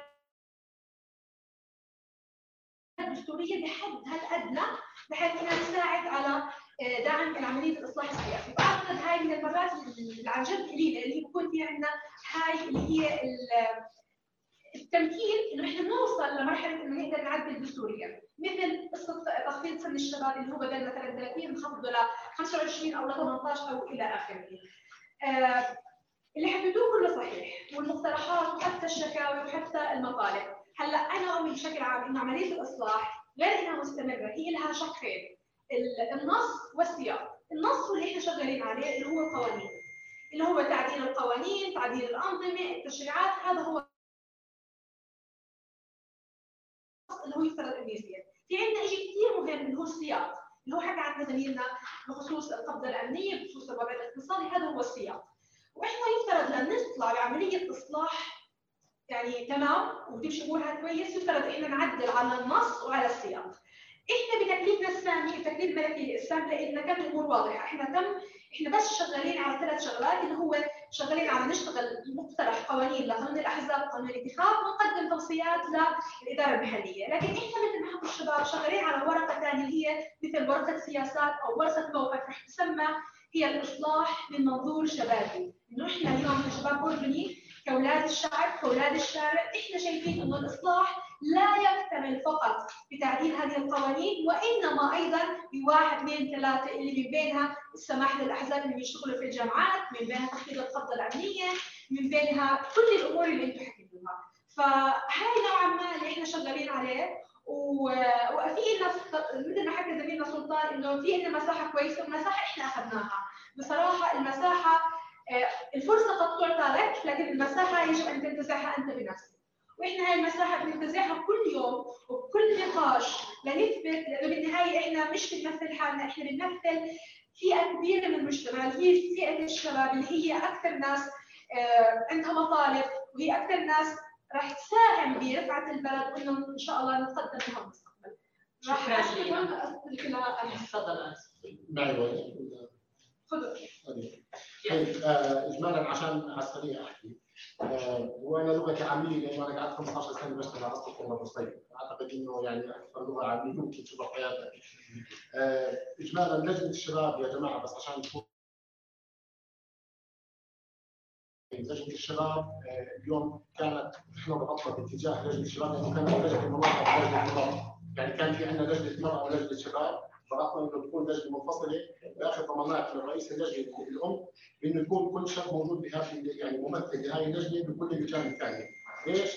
لأنه إذا كنا إحنا باللجان الثانية مقسمين اثنين وثلاث حيتم يعني صهر مكان. بالعاده بكل الاجتماعات أنا بحب أسمع، بحب أسمع توصيات وأطلع من مخرجات بالأخير اطرحها عشان أقدر أحكي فيها داخل اللجنة آه، وأنا ما بدي أحكي بس عشان يعني كنا قاعدين آه، بنسولف باكثر من تفاصيل على قانون الانتخاب وعلى قانون اداره محليه وأحزاب وما إلى ذلك. يعني أعتقد اللجنة الشباب اللي موجودين فيها آه، كلياتنا تعرضنا لمساءلات أمنية وقبضة أمنية، كلياتنا طلعنا آه، تكفكفنا شوي في لحظة من اللحظات. انس كان مرشح لانتخابات السنة الماضية. انقرصنا بالانتخابات تحديد هسه بسد حملة الانتخابية. وأنا لا ابن عشير ولا ابن عيله لحد الان بسدهم. حالي زي حال اي شاب بيترشح بس كان عشان يوري للشباب انه إحنا بنقدر نكون مؤثرين ونشتغل على برامج آه، على على برامج قبل ما ندخل على آه، قبل ما نترشح. مش قاعدين نعتمد على عشيرة أو نعتمد على آه، بس باختصار سريع جدا. اليوم اللبس كلياتنا بنصاب عشان بس إحنا الجوز بتيجي سلامتك يعني مش قادر يعني أنا حتى بلبس البليزر بس عشان اوضح بقول لك بقول لك شباب اجمالا يا شباب وهذا الحكي الريكورد بما انه إحنا بنحكي الشباب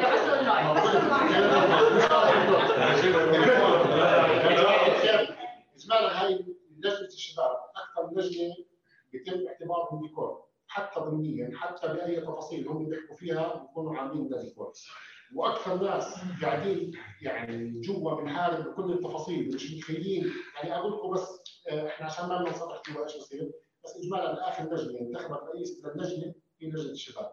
مش متخيلين كمية الاتصالات اللي كانت تيجي على الشباب قبل أسبوع و10 أيام بس عشان تنتخب فلان أو تنتخب فلان أو توجه فلان. هاي لجنة الشباب بيحكوا على الإصلاح. من أكثر الناس المتشائمين للاصلاح يعني ما بدي احكي باسم الشباب بس جزء جزء كبير من الشباب اللي قاعدين هون متشائمين. وأقول لك إذا هم في نص كاس مليان مش شايفين ولا فاضي ولا مليان. ولا الحمد لله أنا ما بس اجمالا إحنا هاي اللجنه صارت ضمن الأمر الواقع تمام؟ الفكرة إحنا وصلنا في هاي اللجنه إذا ما بدنا نحارب باسمنا كشباب إحنا موجودين فيها ما فيش داعي والله خلينا نقول مطور دائما مجلس النواب السابق خمس أسئلة نيابية طول عمر فترة المجلس النواب باربع سنين جابوا خمس محاور تتعلق أسئلة تتعلق بمحور الشباب. ولما يجي يترشح بقول لك يعني شيخ الشباب. والمرشح الشباب اللي قاعد عمره 70 سنة 80 سنة. اجمالا أنا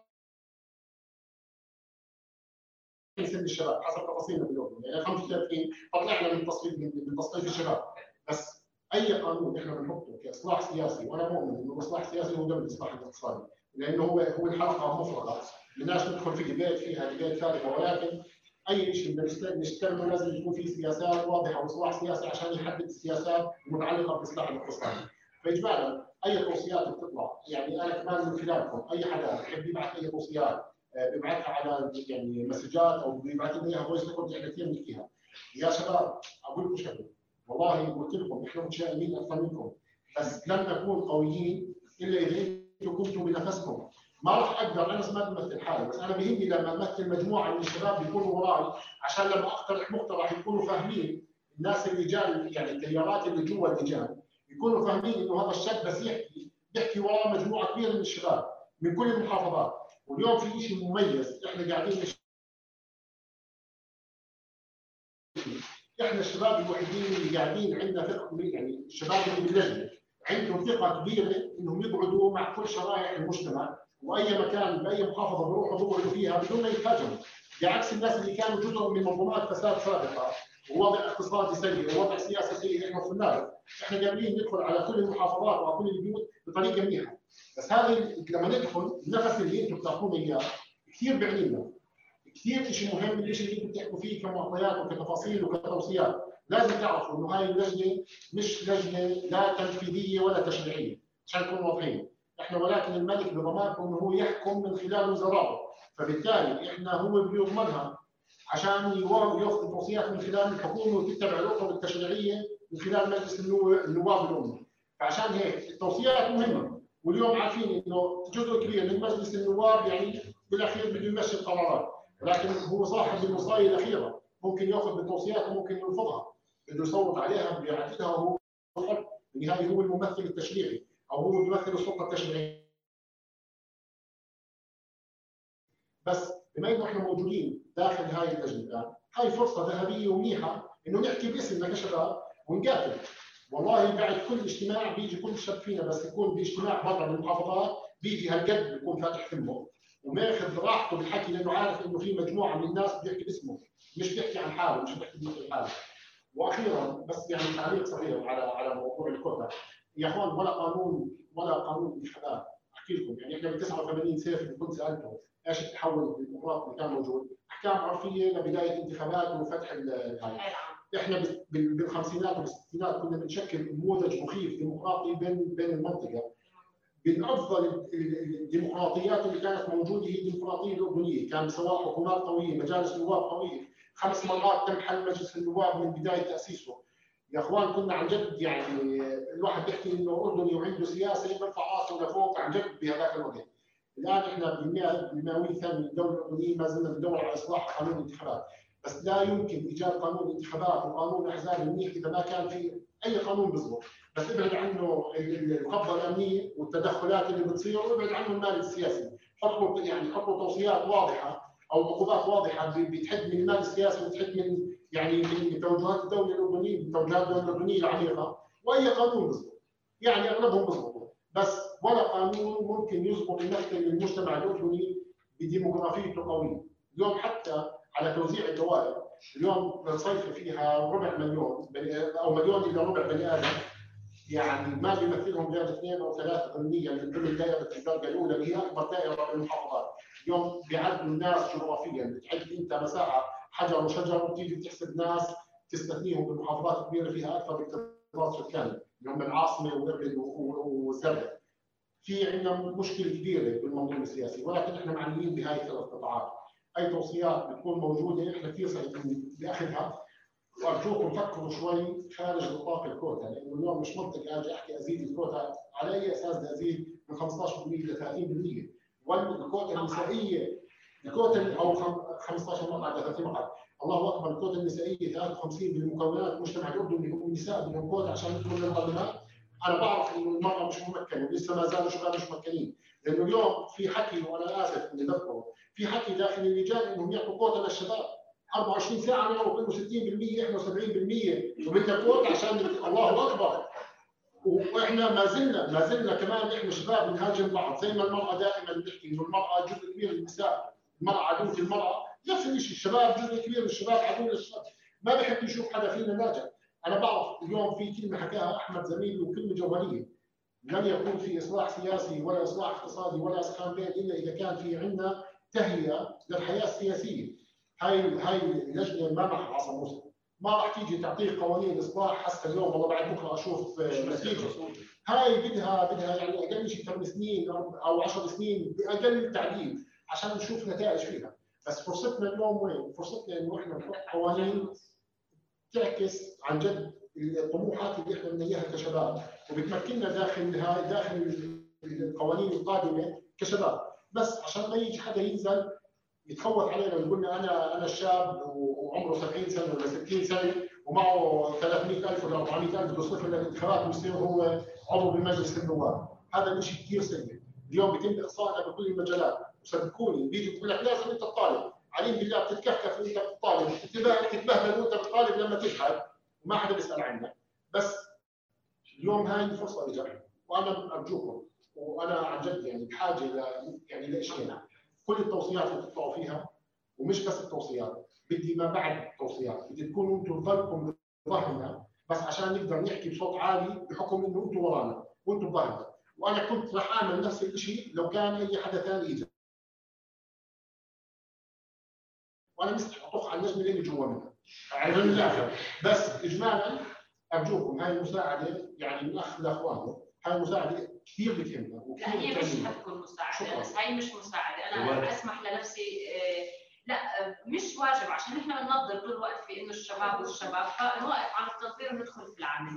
في جملة مهمة اللي إحنا حكيناها قبل هيك في الاجتماع مع الشباب وذكرها السلطان بدي ارجع أكد عليها وشرحها بطريقة أو بأخرى. انس موضوع شرعيه ال- الشباب في ال- في اللجنة الملكية، اليوم الشباب في اللجنة الملكية بحاجة لشرعيه، هاي الشرعية تهمنا إحنا لأنه المفروض عم بيعملوا صوتنا وتوصياتنا و يعني آرائنا وكل ال- ال- الآمال اللي نحن اليوم عاقدينها على هاي التوصيات والقوانين اللي اليوم المفروض إنه تخرج فيها اللجنة، هاي التشريعات آه، بدها ترسم 10 سنين على فرض عدم التغيير طبعا كالعادة لأنه إحنا عندنا مشكلة اللي هي التحول الديمقراطي يمكن اللي حكى عنها انس واللي في أول ما بلش فيه عبيد قال لك إحنا 30 سنة لسه والعجله لسه لقدام يعني في ال 30 سنه القادمين لأنه نتحول تحول ديمقراطي حقيقي. آه، الترجمة إنه هدول الشباب هيقدموا توصيات. تترجم من خلال التوصيات تطلع بالصيغة أو بالاتجاه التشريعي للبرلمان، البرلمان. اللي هو المفروض عم بينفذ آه، مادة دستورية بتقول نيابية ملكية وراثيه فيعني المفروض إنهم هم يشتغلوا. هلا نحن عندنا مشكلة إنه نحن بنفقد الحلقة عند النواب. فعشان نضغط على النواب مطلوب منا كلياتنا كأعضاء وكشباب اليوم عم ندعم هاي الشباب الموجود اليوم نضغط على النائب الموجود في محافظتنا بطريقه ما نجيبه على لقاء نستضيفه في مساحاتنا في في في في بيوتنا. نقول له نحن مع هدول الشباب اللي باللجنة مع التوصيات اللي قدمناها وصوت مع الجزء هاي مثلا من قانون الانتخاب أو قانون الاحزاب أو حتى توصيات الاداره المحليه على سبيل المثال فبالتالي هيك نحن بنكون قدمنا واجبنا. ما كنا باللجنة كأعضاء مع الشباب ولكن دعمناهم انهم هم وصلوا صوتنا وهذا اللي هو المطلوب إذا نحن اليوم نتجه لاتجاه إنه حنلتقي ونكمل مع الشباب ولكن بعد رفع توصيات للملك إنه ندعم الشباب من خلال مجلس النواب بإنه نطلب منهم يصوتوا بالتعديلات اللي نحن اليوم طلبناها منهم. في جلساتنا آه، إذا ممكن آه، سري أو براءة نقرأ بس ال comments هلا خلينا نعطيهم مجال حق أيوه أيوه هم أنا بحكي عنهم على جماعة الشيوخ نسمع منهم. برفع الايد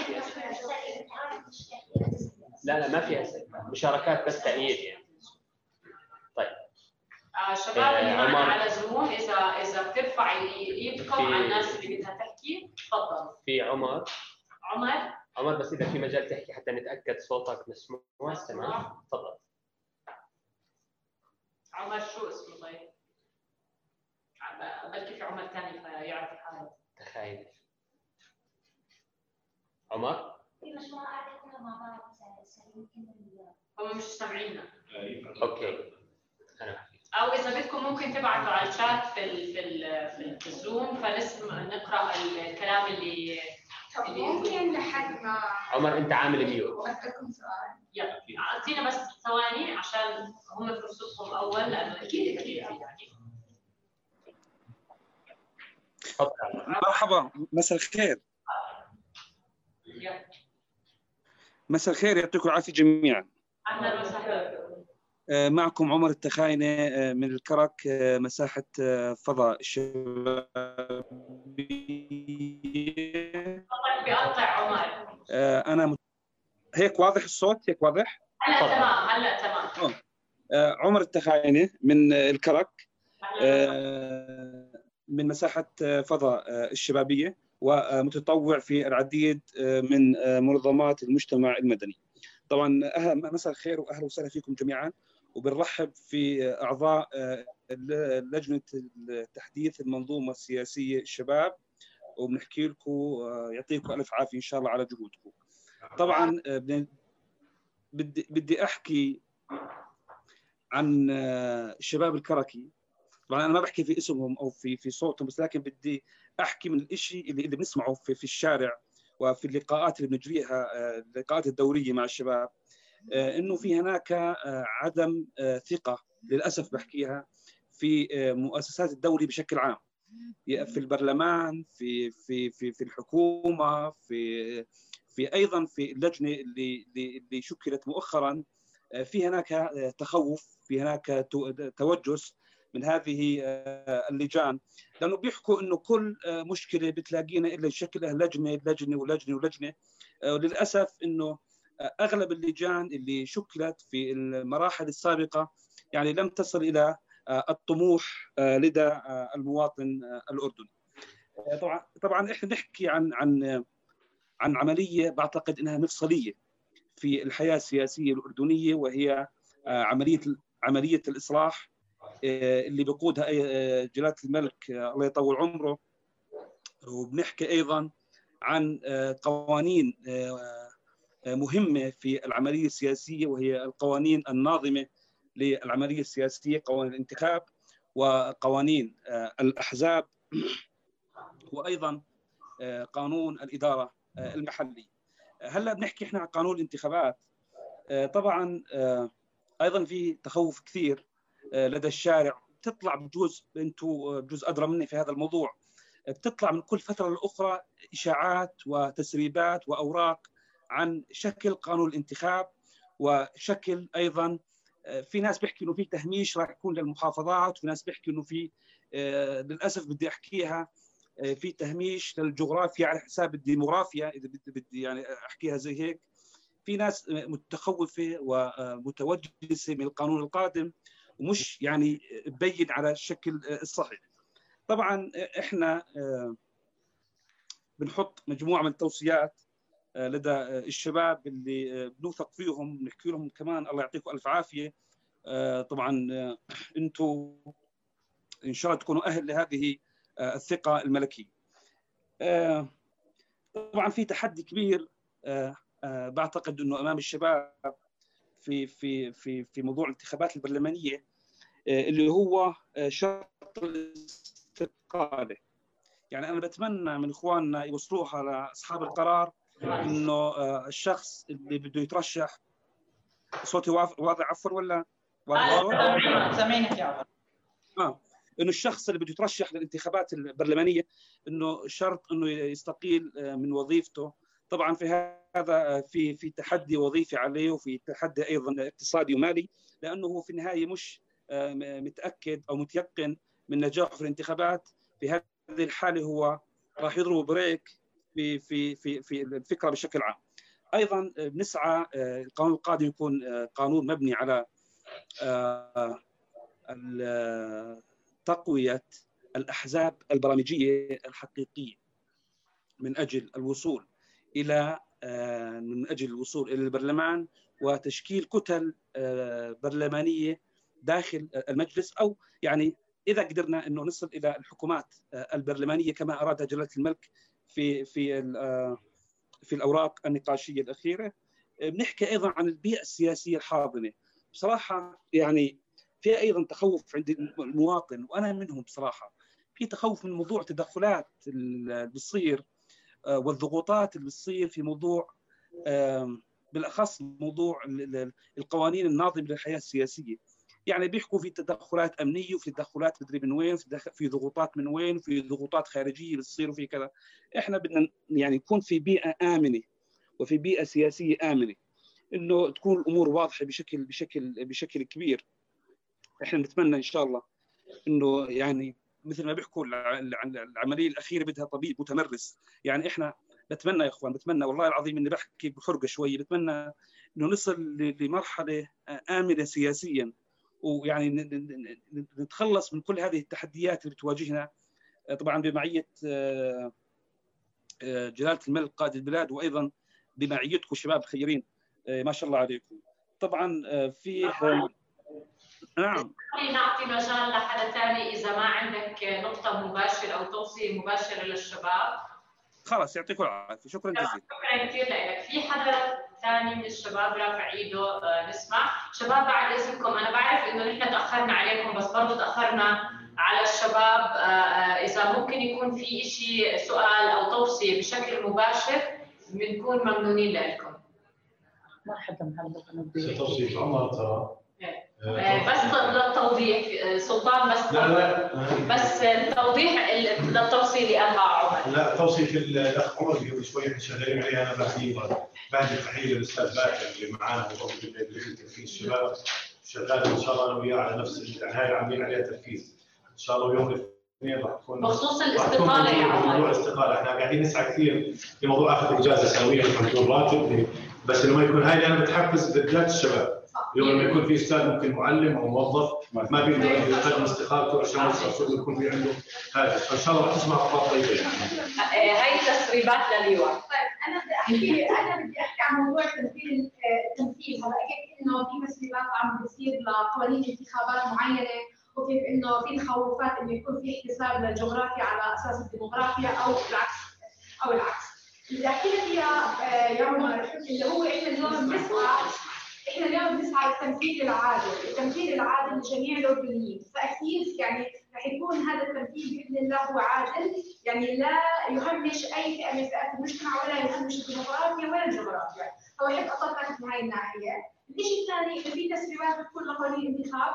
إحنا كلجنه لسه حاليا لم يتم التوافق على أي قانون انتخاب. فأي شيء مسرب هو غير صحيح.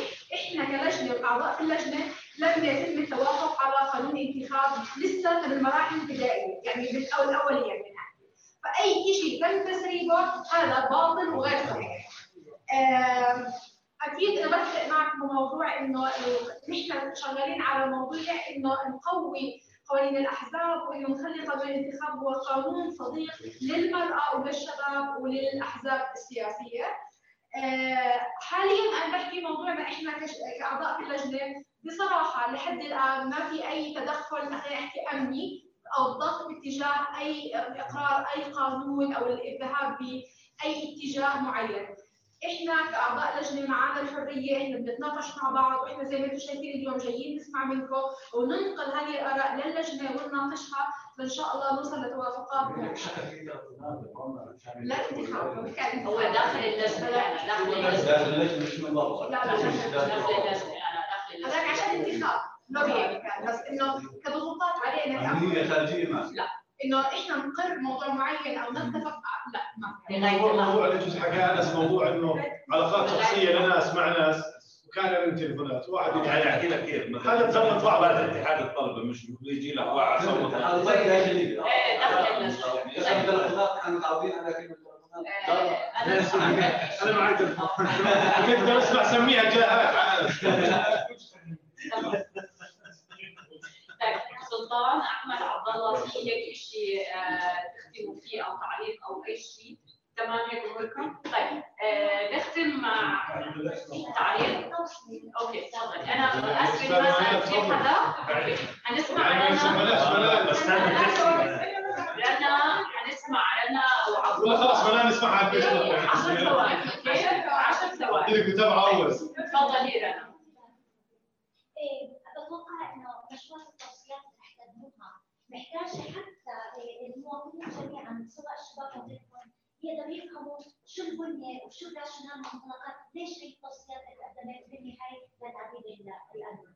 بالنهايه الاشياء اللي بتصير لأنه ألف بداية رح يجيكم توصيات من هالجانب، في ناس رح يكون لكم بتفاصيل وتوصيات مرتبطه بتفاصيل مثل فكره إيه، ال- الوظيفه والاستقاله، ناس في منهم من يرفض القانون ولا بدنا قانون انتخاب جديد، ناس بدهم يصيروا طيب قد ألف بداية أنتم كيف كنتوا تقبلوا اي توصيات؟ فبالتالي الآلية لازم يعني. يكون في آلية واضحة للجمل. لا الآلية لاختيار هاي التوصيل دون أخرى إذا كان في تعارض بين التوصيل لا تعديل القانون بيس على مجموعة من الاستشارات اللي هي سواء بالمحافظة أو بالمدينة أو بالعاصمة أو. خارج العاصمة. هي نقطة؟ بصير إيه طبعا طبعا تفضلي. موضوع الكوتا بعرف إنه شائك كثير وجدلي كثير ومن قليل منه اللي بيرفض قليل منه اللي حاسس إنه هي مهمه. أنا اللي بعرف إنه في شيء إحنا بالعمل التنموي اسمه اسمه تمييز إيجابي. أحيانا لأجل تحقق فرصة لناس ما لهم كل الامكانات يكونوا بالنقطة حاضر الآن نحن بدنا نحطها، لكن بالمقابل أنا ما عم بحسب قديش في رفض لأنه دائما بنقول إنه آه، آه، المجلس كله كبار بالعمر. طيب ماشي عم دائما نحكي على الكوتا الثانية، ليش بنحط كوتا لكبار السن؟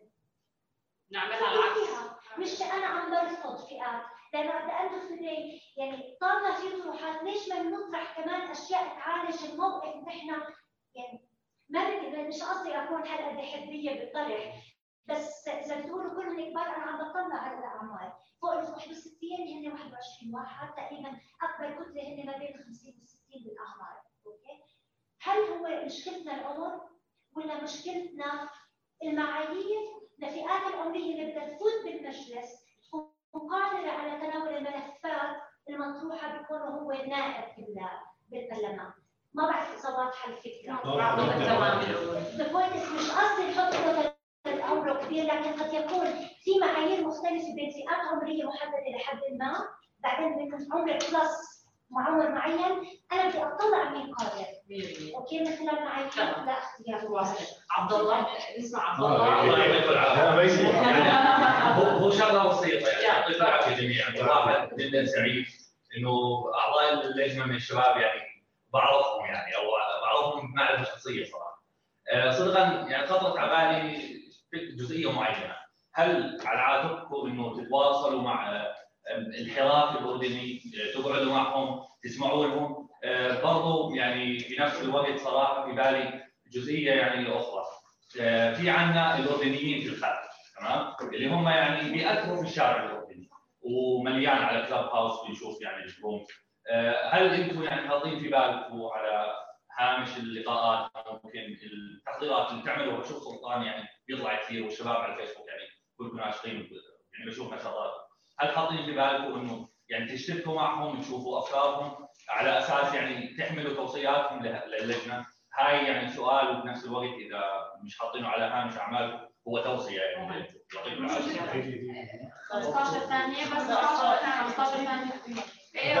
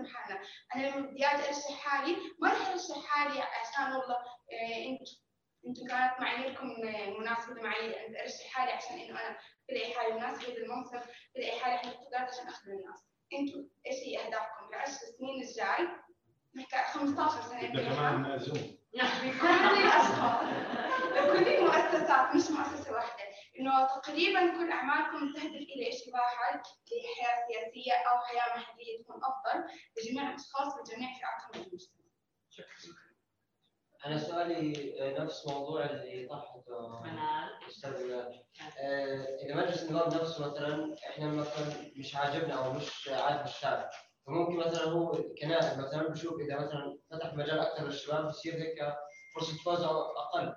فهيك هو مثلا ممكن يرفض التوصيات هاي ويصير كل شيء لازم بيصير على الفاضي. 100% عشان هيك في شيء. يعني بينفع تعمل شغلات معينة أو ترفع توصيات الملك. إنه يكون غير مجلس النواب كمان في حد ثاني ممكن يقبل هاي التوصيات.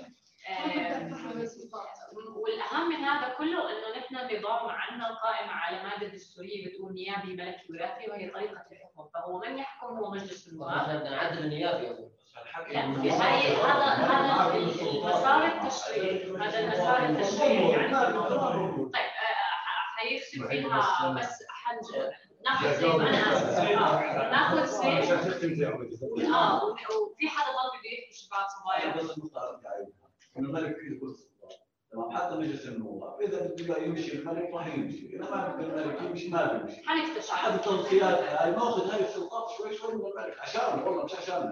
أكثر طيب. عشان نحمي حالنا. تمام مفهوم شكرا. تفضل سيد بعد اسمك. آه، هل راح تنتشر مسودة للتوصيات قبل رفعها؟ آه سؤال مهم. وين؟ إيه، حنطلع نحن على عمك.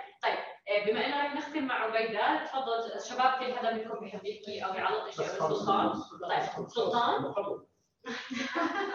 يلا تفضل. أول شيء بدي أجاوب على كل ال كل الأسئلة. إيه، لا. لا بدي أجاوب على أنا عاد سجلت واحد. أول شيء بدي اتفق مع الأستاذ منى إحنا تحدثنا تماما إنه توصياتنا غير ملزمة للنواب ولا حتى غير من اول الجلسه صح. حكينا اليوم إحنا المخرجات تبناها جلالة الملك بالرساله الملكية تتبناها حكومتي لم يتحدث نهائيا بأي كلمه للنواب اليوم الحديث اللي بدي أرجع بحكيه موضوع معك حق 100% إذا إحنا اليوم ما شكلنا أداة ضغط للنواب ليقدموا هاي المخرجات كمشاريع قانون تكون تقرر يرفع ايدهم كلهم على كل مادة ويجي دورنا ودور ودور حتى مؤسسات المجتمع ودور الكل يضغط لوجود القضية، قضية الأستاذ اللي تحدثت كيف التوصيات بدها تتم. اليوم في خلاف داخل المجلس. يعني حتى مع احترامي الشديد أستاذ سند وحذيفه وعبيده بيتحدثوا عن السن 18 في تيار كمان مكتوب سن 18 والكل يمتلك حجج والكل يمتلك أدلة. زي ما الأستاذ بيتحدث اليوم لا أنا حاب 18 في ناس كمان يمتلك دليل يمتلك دراسات يمتلك أبحاث. وهنالك دراسة ستنشر قريبا. العدد ضخم جدا نسبة من بين 18 ل 29 نسبة عالية جدا اللي رافض ينزل سنة 23 عشان نكون واضحين يعني مش اللي الاكبر نفسهم الفئة اللي ممكن نتحدث عنهم شاب أو شابين. في كمان ناس وهذا ينطبق طبعا كمان على موضوع اللي تحدثوا قبل شوي على دوائر البدو المغلق في كمان قعدنا مع شباب بدهم الدوائر تكون مفتوحة وقعدنا مع نسبة كبيرة بيقول لك لا أنا بدي تظل مغلق يعني قولا واحدا. فقصدي اليوم في اختلاف كبير. اليوم قاعدين نجتمع على الجوامع. يعني مثلا في اتفاق تام بين كل اللجنة انه على موضوع سن الترشح بس شو ال- ال- السن؟ قال ما. في اتفاق على القائمه الوطنيه شو شكلها؟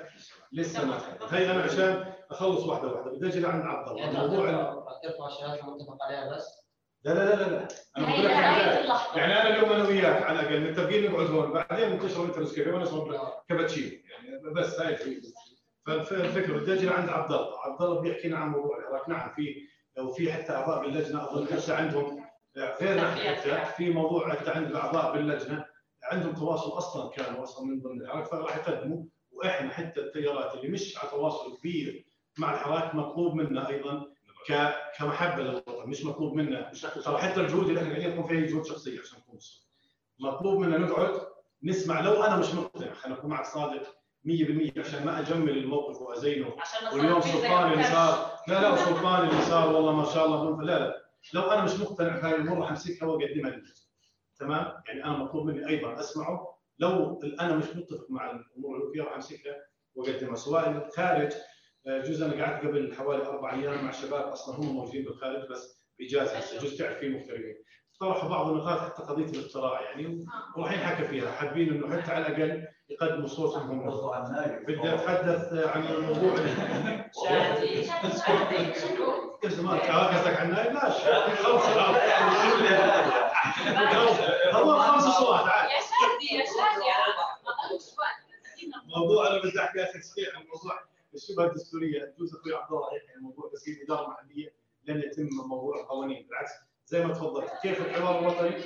هي ممكن ال- الموجهه كسياسات.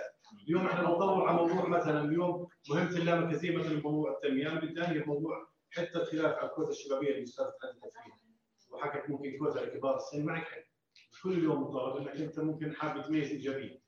زي ما أنت طالب ممكن غيرك يطالب في لفئه معينة. لفئه عمرية. وفي معايير. وترى للعلم كلامك 100% ما فرقت اليوم بالعمر ترى. 18 كمان بدون نحكي شباب. اذا هو نفسه ما قدم وفي نماذج خلينا نكون واضحين جدا. نجحت بالانتخابات الماضية. وشباب ومثلونا اسوء تمثيل عشان نحكي بصراحه سواء بلديات أو نواب. فلذلك عشان ما نظن كمان إحنا مبسوطين على قسط الشباب والشباب لا. إذا الشاب بده يقدم برنامج يقدم. يجوز بختلف أنا ببعض التفاصيل وحتى موضوع الكوتا اللي أنا شفت أنا احتجت فيها الكوتا الشبابية. بالعكس في آراء تجد إن الكوتا الشبابية ممكن تكون تمييز مش بمعنى الكوتا اللي الناس فاهمينها ممكن إحنا بطريقة مشروطة. لوجودهم بالأحزاب بطريقة مشروطه بخصوص التدريب هاي الأمور يعطيك عاصم آه، آه، حيحكي بس عن عبد الله بخصوص الإدارة المحلية. سلطان آه، سلطان يعطيك العافيه يمكن هو أوجز كثير نقاط بالنسبة للتجربه التونسيه أنا معك على اطلاع فيها وكون عرضت عندنا كإدارة محلية.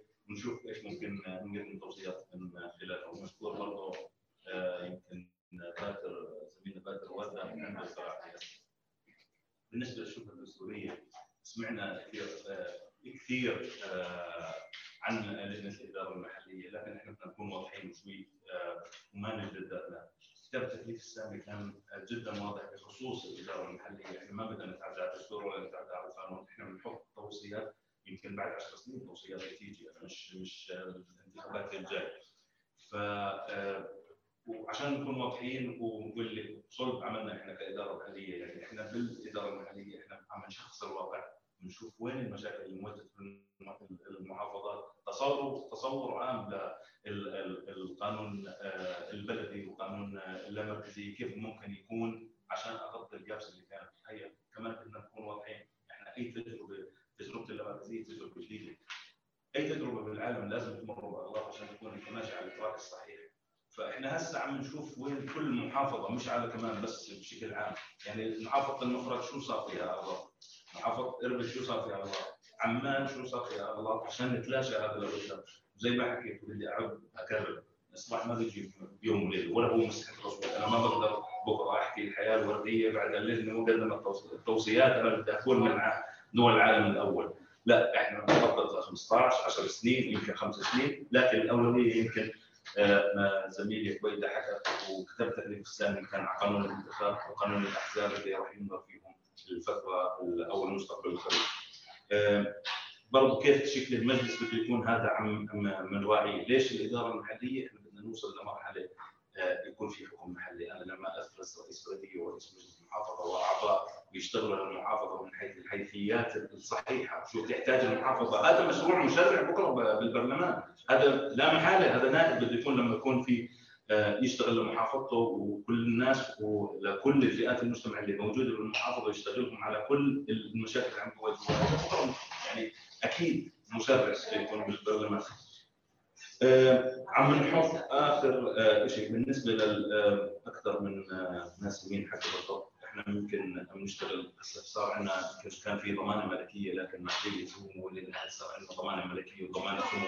ولي إحنا كشباب يعني أنا لما أكون كشاب أنا للأسف يمكن أنا وعبيده لأن الرجال الثاني يمكن كان قاعدين باجتماعاتنا لكن والله كأننا موجودين لما دخل سمو ولي على الشباب. فهذا شيء مثل الصدور إحنا كشباب إنه في حدا عم بيسمعك إحنا مش مجرد ديكور ولا عمرنا راح نكون مجرد ديكور. ودائما يمكن آه سلطان بيحكي آه بدناش نصغر كتافنا وإحنا عمرنا كتافنا آه كانت صغيرة. ودائما بنكبر حجرهم وجوا اللجان أنا متأكد أنا يمكن بحكي باسمي وباسم زملائي والزملاء اللي مش موجودين كل واحد راس جوا اللجنة. قاعد عم بدنا نحكيها بالعامية بناتح على تعيد جوا. بس تطلع بايده وإحنا الشباب الشاب الاردني برايي الشخصي أنا آسف طولت بما لكن بحاجه إلى فرصة. والفرصة يمكن هسه اجتنا إن شاء الله نقدر آآ آآ ننقل اللي إحنا عم نعانيه ونكون على قد المسؤولية. وأنا جد شكرا من القلب إلى القلب أنتم اليوم موجودين والمتابعين موجودين. إحنا يمكن الإيوان هو مقر مش ممر بالفترة الجاي. وأكيد راح نلتقي بجلسات أخرى. شكرا لكم. لا إحنا لسه ما ختمنا لسه في في 20 ثانية مع أنس. وبعدين دقيقه مع عبيدة. دقيقه مع عبيدة ماكسيموم عشان عبيدة رح زمان سيف يعني عشان لا يتم انه اقصاء السؤال اللي سالته إحنا صراحة مش عارفين إذا حيتم عرض التوصيات قبل ما يتم عرض يعني بس ولكن حيصير توافق فيها من قبل اللجنه ككل من 92 من اللجنه أول شيء حتكون التوصيات اللي يتم التوافق عليها. داخل اللجان المستقره بعدين توافق عليها من اللجان كل 92 بعدين تقدم للحكومة. فأعتقد انه ما في طريقة تنعرض الا بس يتم يتم عليها الموافقة أو عرضها على الحكومة، إذا في ممكن طالب بعرضها طبعا إحنا ونكون سعيدين باخذ الاراء عليها والمناقشة عليها، بس عشان حفاظا على لأنه هي شيء وقت محدود سألت سؤال إنه هل الوقت هذا اللي إحنا أعطينا إياه بكفي؟ أعتقد يعني لصياغه قوانين ومنظومه سياسات عامه في هاي الثلاث قوانين كثير وقت قليل عشان هيك ثلاث جلسات يتم عملها بالأسبوع بالإضافة لأنه ثلاث أربع ساعات بتكون كل جلسة وغير جلسه. آه، أنا آه، عم نشوف best practice بالدول العربية. كنماذج عليها. بنشوف آه، بنطلع على الدول على حتى كل ال- الجهات اللي عم تشتغل آه، بالتجارب بكل العالم. بنشوف best practice ناخذ التوصيات الموجودة من الشباب دائما وال- والناس اللي بنقعد معهم بنفلترهم بنشوف النسب اللي بتكون تمثل ال- ال- الأغلبية. ما في شيء عادل وهذا ما في شيء بيمثل آه، كل المؤمنين ولكن ناخذ أكثر شيء بيكون متفق عليه مع أفضل best practices حوالين الدول العربية والعالم وحنمشي عليها كتوصيات. أعتقد اليوم بالقائمه اللي كانت معنا بآخر الاتفاق كان معنا ست شركسية نازلة عن مقعد المرأة. بعرف إنه اقصاء ولا يعني بغض النظر ب- آه بغض النظر إنه أنا مع الكوتات أو ضد الكوتات أنا مش بحكيش ب ب- يعني أنا بحكي بصفتي الشخصية أنا ضد الكوتات لأنه ما أنا ما دام عم بحكي على الأردنيين أنا قاعد بميز أنا بدور هويه وطنيه جامعة أنا بعزز الهويات الفرعية بشتى الأصول والمنابر بكل خطاب قاعدين نحكي بنعزز هوية بنعزز هويات فرعية من بنفس الكوتات قاعدة بتعزز هويات فرعية ويعني قيسي على كل شيء إحنا بنتعامل فيه بطريقة غير مباشرة عم نعزز هويات فرعية لهويات فرعية مصغرة مصغرة مصغرة. وإحنا بنستثني قاعدين والله هاي مش ثاني ابدا. اسف خلص طولت شكرا. ابدا مش ديمقراطيه أنا بحييك بس يعني مش قادر. باقي لي 10 ثواني بس. تفضل إيه،. يعني أنا مشكورين على التوصيات رح اتطرق للاسئله سريعا. اللي يعني قدرت أنا أقولها. ملك بالنسبة للصوت الواحد صار انطرح طبعا وفي شبه يعني توافق شبه اجماع إنه انتهى عهد الصوت الواحد ومشتقاته. بالنسبة للمعايير باعتقاد المعيار الرئيسي هو الكفاءة. بس الكفاءة هو المعيار الصحيح الذي يستطيع أن يتنقل من زمن إلى آخر. ها؟ طبعا طبعا. يعني هي الفكرة إنه أنا راح راح- أجي بالتعقيب على الكوتي اوسع فيه أكثر. آه، شادي آه، شكرا على التوصيات. السؤالين اللي طرحتهم موضوع المناخ والبيئه بتعرف في لجنه بيئه بالبيئه وإحنا وهذا نفسه يجاوب على موضوع الشعور. في ظل الانتقالات واللجنة الملكيه آه، كان في حديث حكى في اللجنة بهذا الموضوع وصل للاعلام انسرب يعني مش عم بحكي شيء ما ما حكاش إنه الأعضاء في باللجنة اثنت على إنه لازم يهيئ لنا المناخ لكن في قوة شد ضخمه بالبلد. هل هي اللجنة الكل بالكل؟ لا في ناس مش مش مش معنى لجنة جوا أجهزة الدولة وخارج أجهزة الدولة وغيرها فبصير هذا التدافع موجود ويمكن يكون في عندك دعم كبير من مؤسسات دولة مهمة سياسية مهمة لكن مؤسسات ثانية تشتغل عكس التيار فموضوع ترى هذا شيء محرج عندنا لكن نحاول ناخذ يعني نتدافع ما ننسحبش إنه فجأة والله اعتقد ثلاث أربعة ونحن ننسحب ونترك ما ما لا يدرك كله يعني لا يترك فهو جزء من التدافع. إحنا نضل صامدين في إطار المناخ الصعب والحساس. اللجان السابقة باعتقادي مش كلها كانت. يعني سيئه ومش إنه يعني كل مخرجاتها بالزباله لا يعني شوي كمان آه، نخدم. ال- هاي المستقله لانتخاب مخرجات الحوار الوطني. الكو- المحكمة الدستوريه الكوتي كانت في الاردن اولا الميثاق الوطني مخرجاته كانت عظيمة. يعني في في شغلات كثير من المكتسبات خلينا نحكي المؤسسات هي كانت مهمة. لكن نرجع لسؤال الممارسه لسؤال البيئة لسؤال التطبيق لسؤال إيش إخوان قاعدين نمارس إحنا على الواقع. آم، سند مشكور على التوصيات وسيف اسئلتك الأربعة التحول الديمقراطي حتى توصل وشو التحول حتى توصل لأهم نقطة في الدستور إن الشعب مسلك السلطات.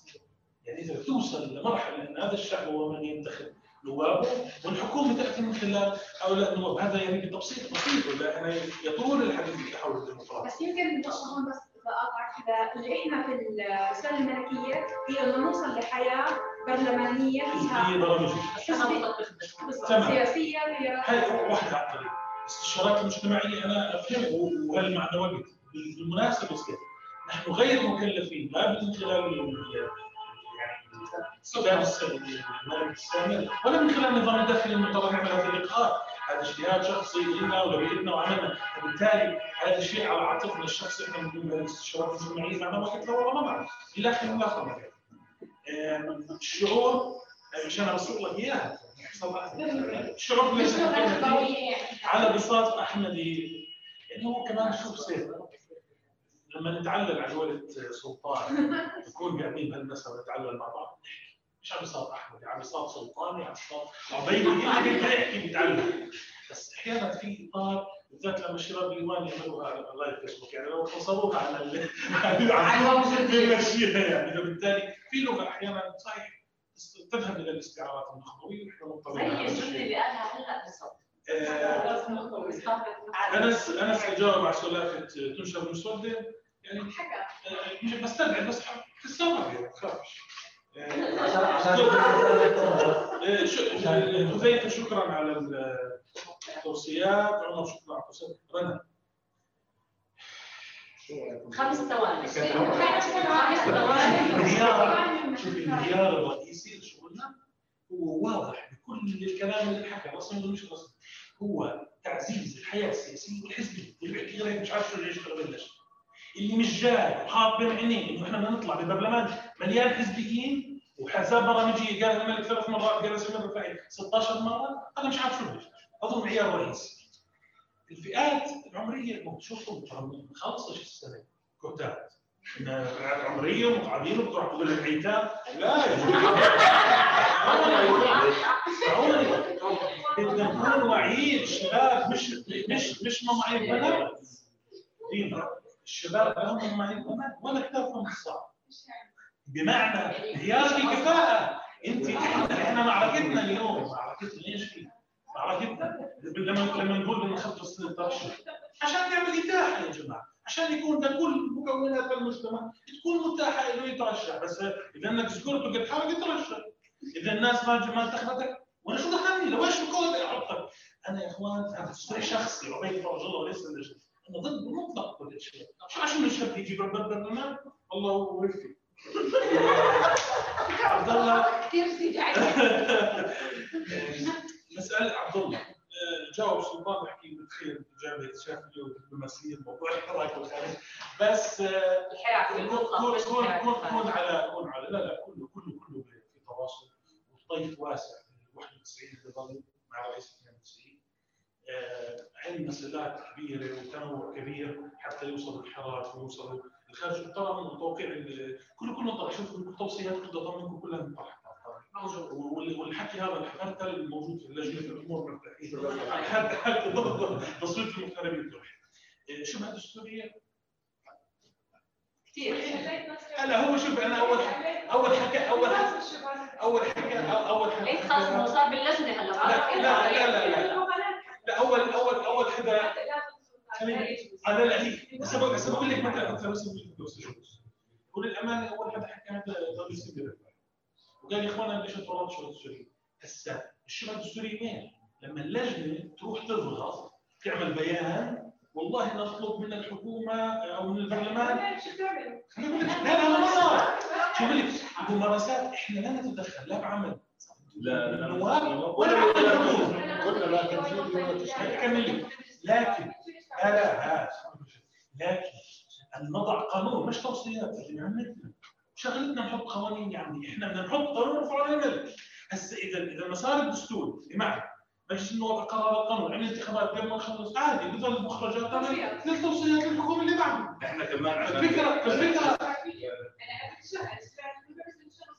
ما هم هيك آه آه. لو ما صار في اشباه يعني كان حكيم بعدين يعني تفهم كيف يعني الناس في الممارسات توصيات لا بس منال بعدين زي اللي بس توصيات لا لا بس منال شوفي هلا هي في توصيات إحنا بس عشان أنا اسف آه، إحنا توصيات كاداره محليه حتى عندنا آه، قاعدة مع رئيس اللجنه المشتركه بتبني هذا الموضوع الأسبوع القادم فعشان ما يكون ما يكون في اي شيء آه، ضلالي أو هو أو هو هي هي من شقين لأنه في مسار دستوري على موضوع التوصيات هي اللي بيقدروا يجوا فيها عشان هيك أنا. سألت هل لجنه. الإدارة المحلية توصيات فرق عن القانون؟ آه بس دينا هذا لا يعني إنه اللجنة مش مسؤوليه تشتغل قانون تقدم للحكومه الحكومة ما تبدا تشتغل على العازل بس المطلوب توصيات هي هي عشان وين وين وين مسؤوليه اللجنة؟ اللجنة يا اخوان اللجنة وين موقعها الدستوري؟ هي لجنة مكلفة بإرادة ملكية يعني كل صلاحياتها تأتي فقط في إنه هل الملك يعني كيف الملك معي مستشار؟ هذه المخرجات حتروح لجلاله الملك؟ جلاله الملك تعهد لنا ل 92 93 واحد إنه هذه المخرجات يا جماعة بس فيها راح حكومه لا بس هو بس سؤال بس سؤالك سؤالك على الواقع موضوع النواب طبعا مجلس النواب له شخصيته الاعتبارية الخاصة. الآن التدافع ليش موجودين؟ مشان هذا التدافع وسلطان نبه لهي النقطه اول جلسه الاخوان بدنا نفتح خط جيد على النواب وبدنا اذا انه في قبول لمخرجات اللجنه النواب يعني على المؤاخذه اللي مش عارف يستحقوا يقول يا اخوان يعني في قبول شعبي اما اذا ذبحتونا يعني بنهايه آه، يعني بنهايه الحديث أو نهايه الجلسه إحنا إحنا كشباب التشابك الايجابي هذا اللي بصنع آه، آه، بصنع بيئة كويسة. بالنهاية إحنا بندور أو على مبدأ عشان نعزز اللي هو الاختلاف لا يعني اختلاف لو وصلنا على هذه المرحلة. إحنا يعطيكم العافيه